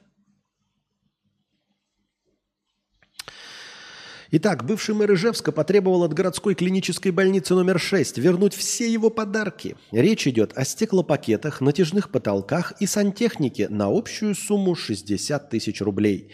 В региональном отделении «Единая Россия» осудили действия Дениса Агашина, отметив, что он не является членом партии. Потребовал вернуть от больницы. Блять, и вот этого человека как-то выбрали мэром, ребята. Да даже если его не выбрали, а поставили, ну как можно было поставить такого черта мэром? У больницы забирать подаренное, у больницы. В Краснодаре 81-летняя бабушка искала киллера за 1 миллион рублей, чтобы убить местного участкового. Охуеть. Блядь, вот Откуда и, и жалуются, говорят, пенсии вот в России маленькие. Ну это же пиздеж. Как могут быть маленькие пенсии? Ну как вот говорят, маленькая пенсия, маленькая... Ну как на, за маленькую пенсию можно накопить миллион рублей? Я вот не могу накопить миллион рублей. И это, блядь, это же баснословная сумма. Если бы у нас было миллион рублей, мы бы поехали в, в- в Сербию. У каждой бабки, блядь, как обычно. Как жаловаться на то, что нет пенсии, на то, что не хватает денег на ЖКХ? Ебать, куча бабок. На каждой скамейке сидит бабка, которая жалуется на нехватку денег оплатить ЖКХ. И заходишь в интернет, одна выкинула в окошко пакет с полумиллионами, вторая отдала миллион шестьсот гадалке, третья отдала э, 800 тысяч тарологу, четвертая отдала 3 миллиона э, пятая, блядь, нанимала киллера за миллион рублей, чтобы убить участкового. Да, блядь, бабки, бабки, сука, бабки, бабки, откуда вы их берете, бабки? Бабки, откуда вы берете бабки? Бабки! Откуда вы берете бабки?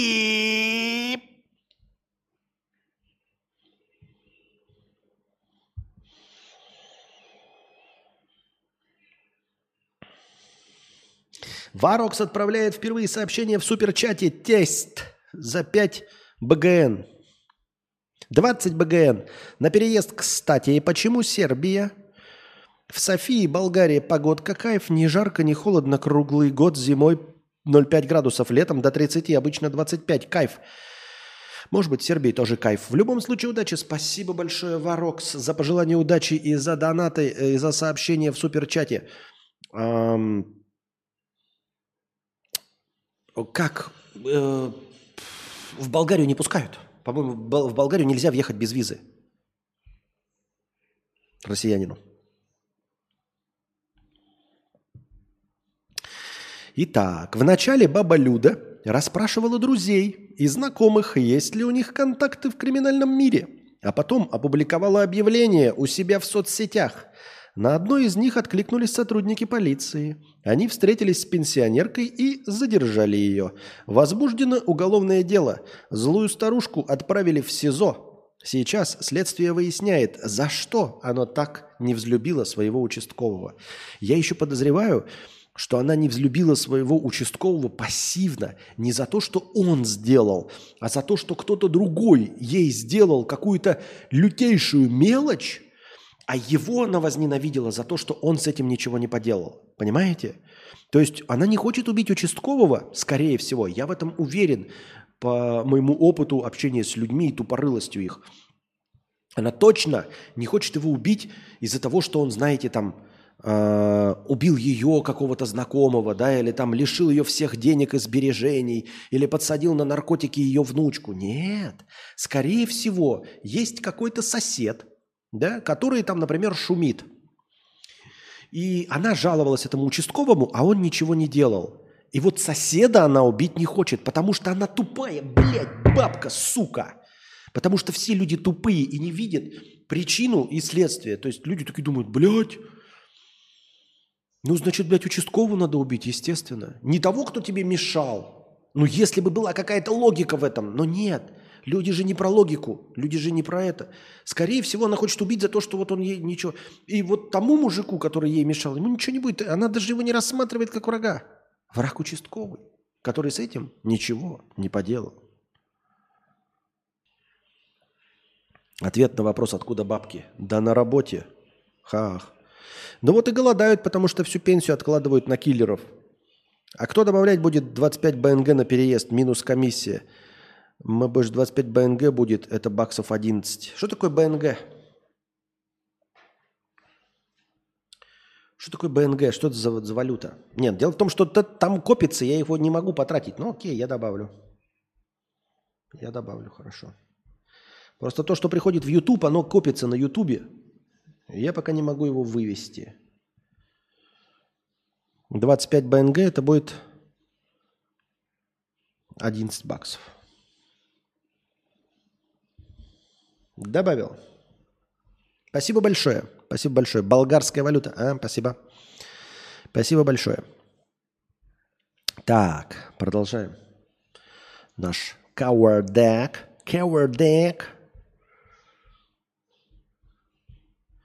Так, 181 зритель. Мы уже не- потихонечку движемся к нашей ключевой э, массе в 200 человек. Так, так, так, так, так, так, так, так, так. Видос. Ну вот кидайте мне видос. Ну как я могу видос открыть? А, там, в общем, новость о том, что э, в Wildberries приходят посылки, измазанные говном. Да? Иван Иванович, как в старой доброй нарезке, э, вырезки из газеты, э, угощает э, голубцами за говном. Москвич заказал медицинские салфетки с Озона, а ему пришел заказ с маркетплейса, обмазанный говном. По дерьмовому запаху покупатель сразу заподозрил неладное и захотел вернуть заказ, но сделать это можно только через три дня. А все это время говняные посылки нужно было где-то хранить. Тогда он начал писать в поддержку, но и там сказать, отказ, а, оказать помощь не торопились из-за правил. История закончилась хорошо. Спустя время покупателю вернули деньги за товар, но дерьмовый осадочек остался. Ну, кто-то измазал покупки говном. Ну, измазал говном, ну, ну, ну протри тряпочкой, ну что ты выебываешься, ну? Ёпта. Протер тряпочкой, продолжил пользоваться, что такое? Делов-то. Ну, уронили шницель на пол, ну, ну, ну, поднял, ну, отряхнул пыль, положил на тарелку, продолжай есть. Ну, что такое? Не советский гражданин, что ли? Во время перелета пассажир бизнес-класса справил нужду на женщину. Что-то у нас говномочистские какие-то новости пошли. То про говно, то про саку. Во время перелета пассажир бизнес-класса справил нужду на женщину. Женщина спокойно спала, как вдруг пробудилась от ощущения того, что бухой мужик сыт ей на лицо. И нет, ребята, это была не инстасамка, а это не был э, э, просто недовольный гражданин. По мнению женщины, авиакомпания Emirates должна оплатить ей моральную компенсацию, ведь они допустили подобное на своем рейсе. А мне кажется, этот чувак работает в Emirates проституткой – блогером, и он оказал платную услугу как комплимент от заведения. Ну, это пишет нам э, повесточник. Здесь странная история, на самом деле. Вот, то есть, да, люди могут позволить себе купить билет в бизнес-класс, и при этом, ну, это же наглухо отбитый человек такой. А что бы мне сделать? Ладно бы, знаете, он набухался и просто сам обоссался. Ну, бывает, да, это уснул, набухался и обоссался. Но нет, этот человек, то есть у него на- начинается уже какой-то с признаками белой горячки. Это уже явно алкогольный делириум, чтобы ты встал, такой хочу ссать, и начал ссать на лицо человеку. И это даже не инстасамка. То есть я понимаю, да, там Ольги Бузовой нассать. Там можно было и трезвым быть, например, да? Или, например, Малышевой нассать на лицо. Это можно быть и трезвым, там, Маргарите Симоньян. Так можно, блядь, еще и похлопать, сказать «молодец». А тут совершенно ни, ничем не, не, не виноватая женщина.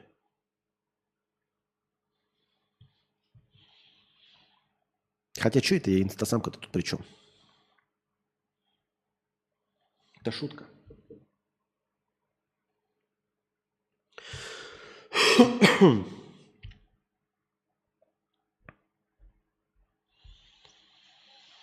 Так. Бельгийцы придумали демократию и соседский дозор для работы. Ой.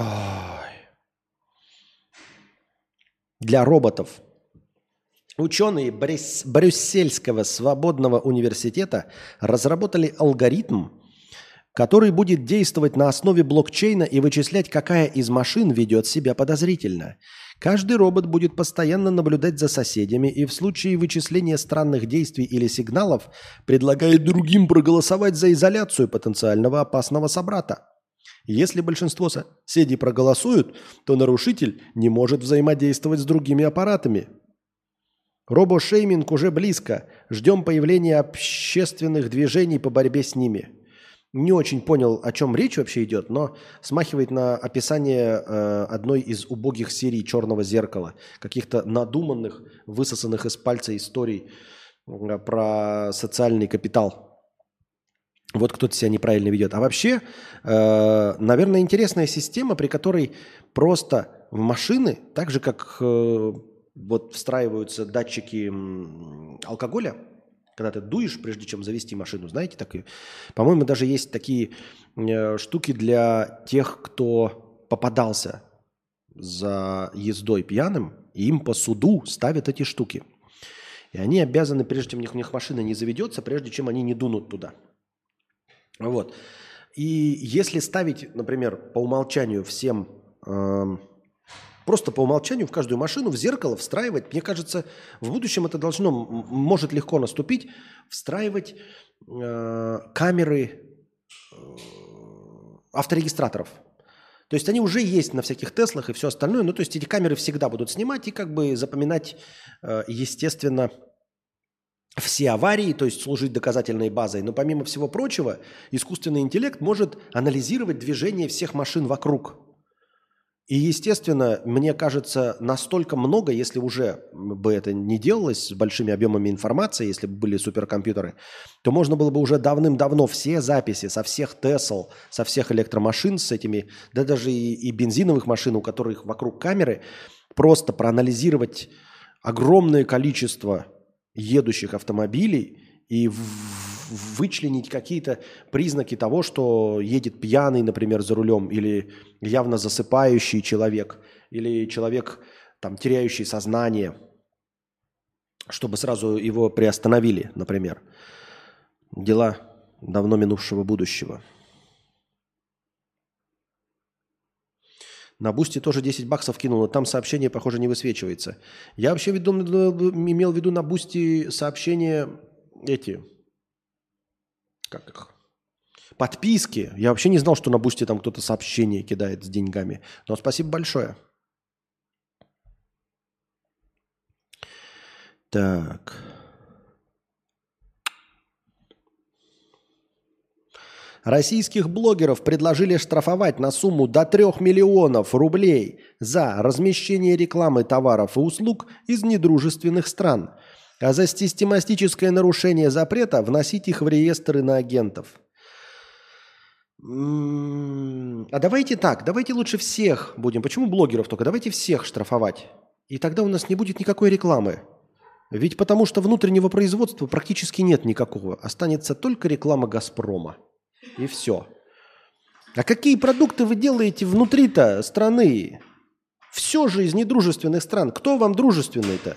Вам дружественная Эритрея и парочку стран Африки, там, да, какие-то там БРИКсы и все остальное. Я не против, я ничего не говорю, что это что-то плохого. Я имею в виду, что инициатива какая-то немножечко странноватая. А, получается, что ну, а, Китай вам дружественная? Схуя ли она вам дружественная? Тоже недружественная, она тоже осуждает там что-то, каким-то санкциям подключается, значит, тоже недружественная. Получается, что вообще ничего рекламировать нельзя. Вообще ничего. Только почему на это будут только блогеры отвечать? Давайте все, давайте телевидение нахуй загнется, потому что ничего рекламировать вообще нельзя.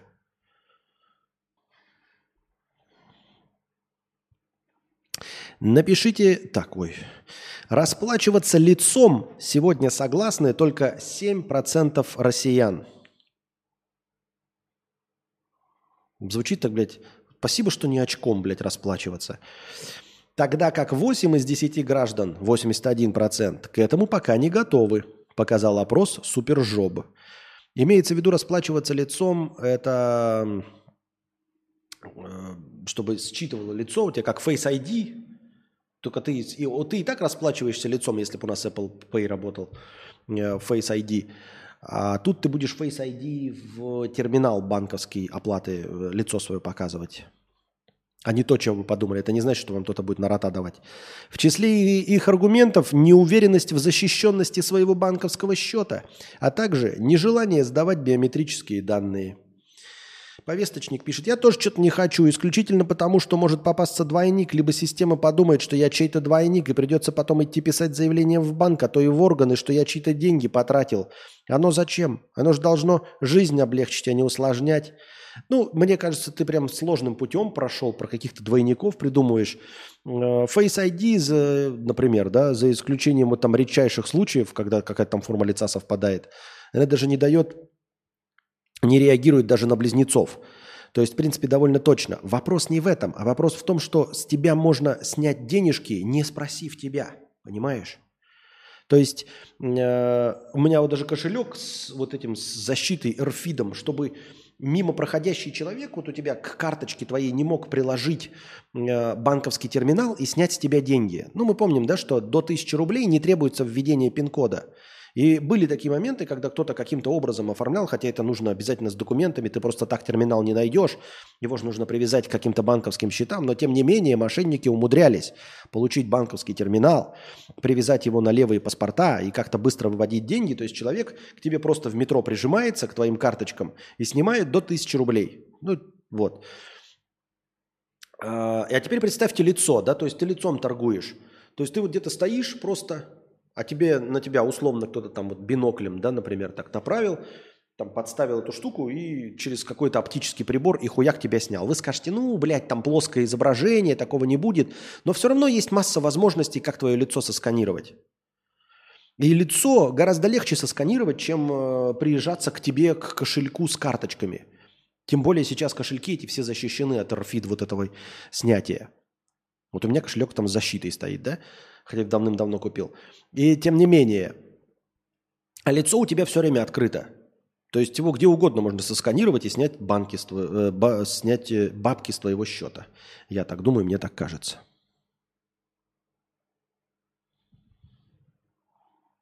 Ой.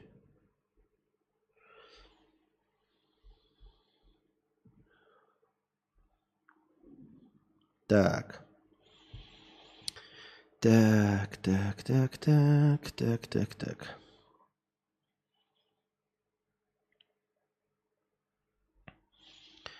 Да, вижу месседжес, ага, я понял. Спасибо. Варокс получил твой донат, ага. Спасибо. Значит, э, еще десятку надо добавить.